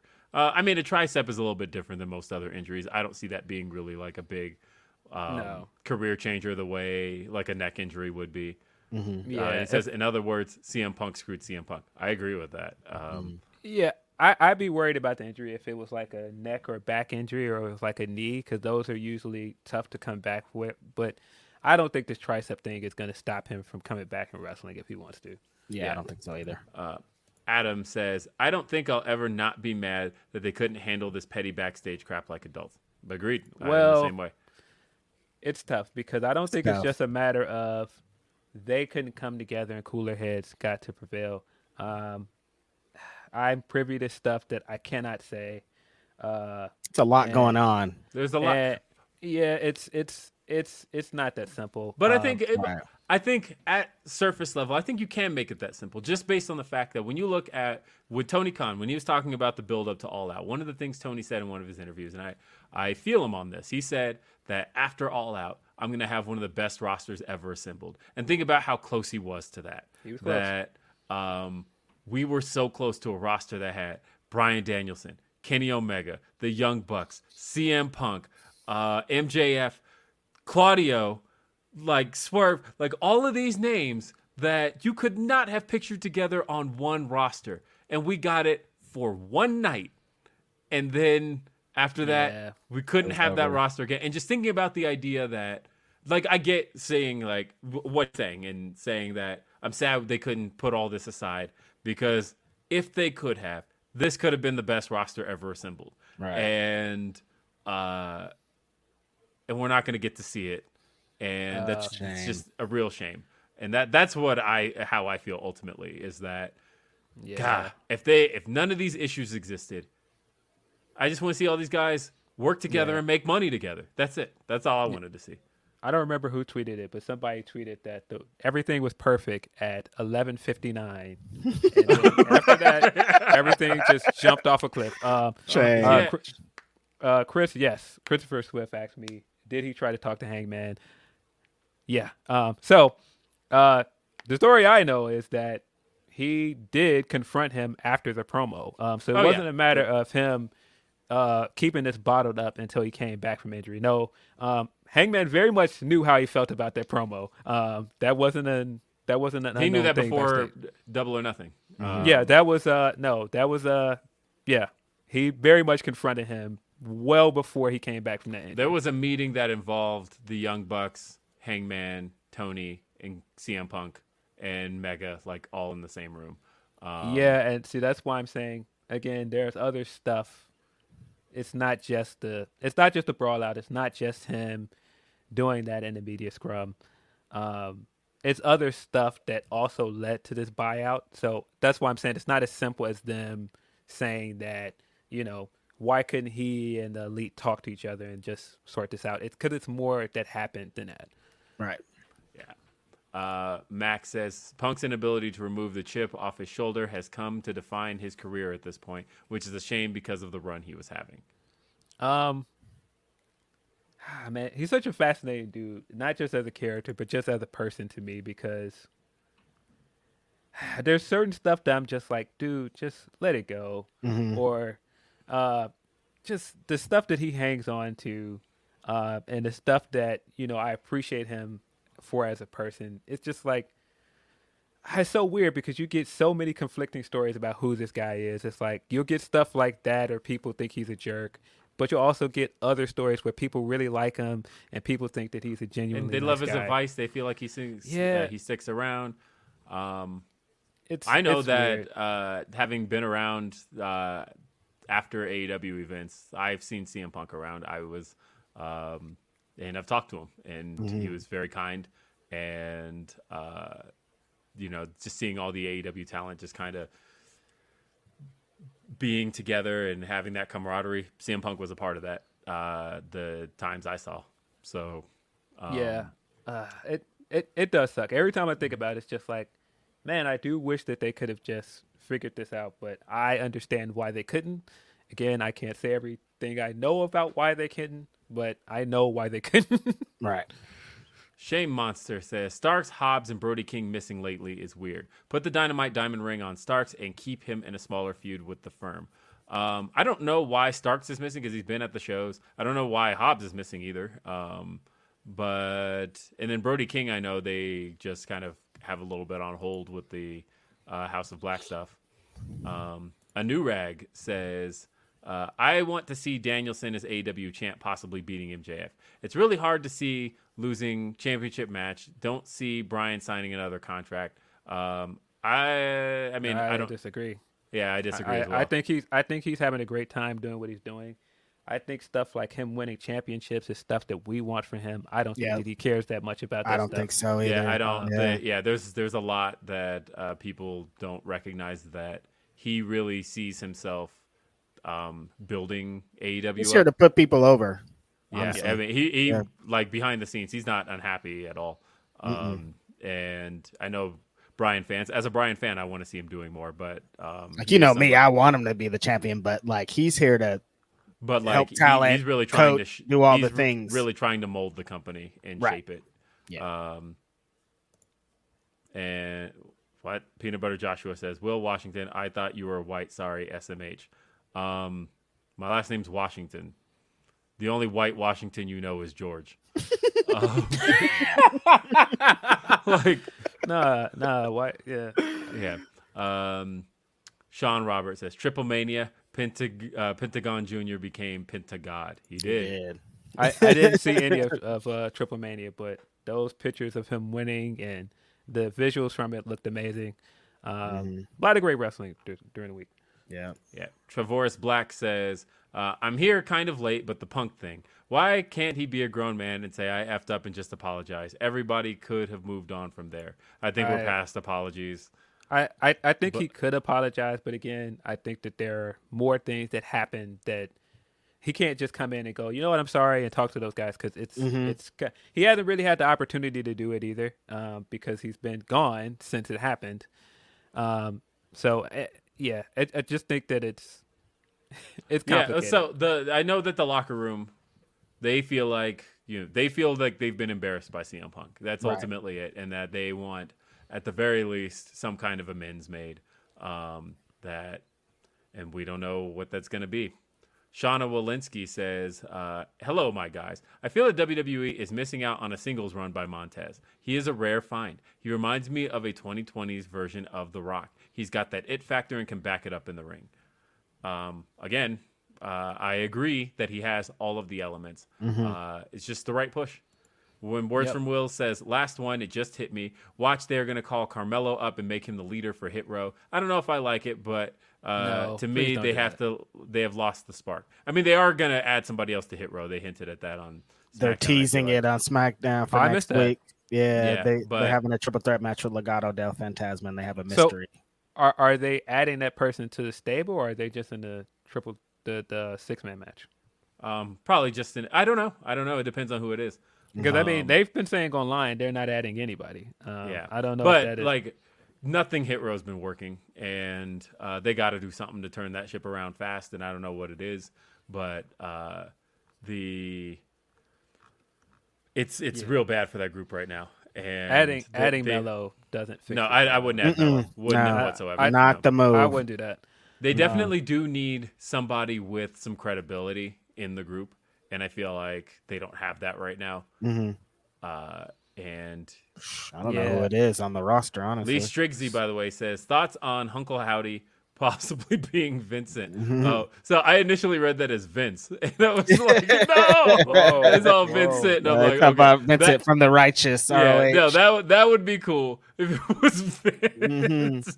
who's just been like directing Bray this whole time. Yeah, it- it's Jeez. all aesthetic, and it cuts to him in the mask, and he just throws out, "It was me." Oh It was my all along." It's- god! it's me, Bray. the it world would me explode. all along. the Bray. internet would melt down if that happened. Yeah, Last I would, two, and I then would we got- everything. Last two, we got to get out of here. Uh, Eloquent says the Hardy Boys and Paul Wall are Teflon in the black community. LOL. Definitely. Jeff Hardy, maybe. Um, I like Wow. Matt. But, well, I like Matt, but like, that rap yesterday. It was bad. It was bad. I mean, Yeah. but I think it was supposed to be bad. I Uh, know, I know, I know. It was Uh, bad. But like, yeah, I don't know. I like Matt Hardy though. He actually uh, responded to my tweet this week. Um, He did. and gave MJF his flowers, and that was really cool. Oh, not MJF, uh, MVP. Yeah. um, gave Yeah, MVP not- his flowers. Not everybody thinks that Paul Wall is Teflon, by the way, eloquent. I know quite a few black people that don't like Paul Wall. Um, Graham, Public Enemy Podcast, has very vocally said he does not like Paul Wall. so Damn. there you go. Internet going nuts. All right. And Tyrone Kid says, What's up, guys? So, my question is with this new character, should Bray wrestle? I think if he shouldn't, or I think if Yeah, he he should shouldn't for a while, unless it promotes the struggle with himself. Also, I'm a week late, but underrated diss tracks are Stomp, uh, Go to Sleep, and What's Happening, T.I. Um, Um, what do you I mean, mean, right now there's he no- not wrestle. I mean, what are you gonna do with him if he doesn't wrestle? That's what I'm saying. What is this? What's the point of this? I mean, yeah, everything needs to lead to wrestling, or you're Yeah. not building to anything. Um, and I see people talking about in the chat, um, uh, you know, Leo Rush eh, eh, hasn't been back to WWE. What if he joined Hit Row? Um, he'd bring credibility to it at least, but He would, but Leo could actually fill the position pretty well. He's a rapper. He's the yeah. um, He has a I don't know. GCW title match next Saturday, so that's interesting. no, they they have a partnership. Remember? um, anyway, folks, did you have anything, Phil? You had something? No, I was just laughing at people that thought all this partnership stuff with uh, New Japan was weird, and Bright Lights Machine Gun basically was like, nah. Uh, I, I, will, I will say, if they picked up like Leo, um, that would be actually really cool. Yeah. and uh, I think he'd give them some credibility. He would. in a way where they'd need it. Uh, and but he anyway, could talk fo- them into anything. So yeah, get Leo. Yeah. Anyway, folks, that's it for this edition of Grapsody. Thanks for being here. Um, I'm Will Washington. Philip Lindsey. You can catch him, Phil DL616. You can catch Righteous Reg down here. He is at Righteous Reg. I'm William RBR. We'll see you next time. Have a great night. Peace. What's so special about Hero Bread's soft, fluffy, and delicious breads, buns, and tortillas? Hero Bread serves up 0 to 1 grams of net carbs, 5 to 11 grams of protein, and high fiber in every delicious serving. Made with natural ingredients, Hero Bread supports gut health, promotes weight management, and helps maintain blood sugar. Hero also drops other limited edition ultra low net carb goodies like rich, flaky croissants and buttery brioche slider rolls. Head to hero.co to shop today.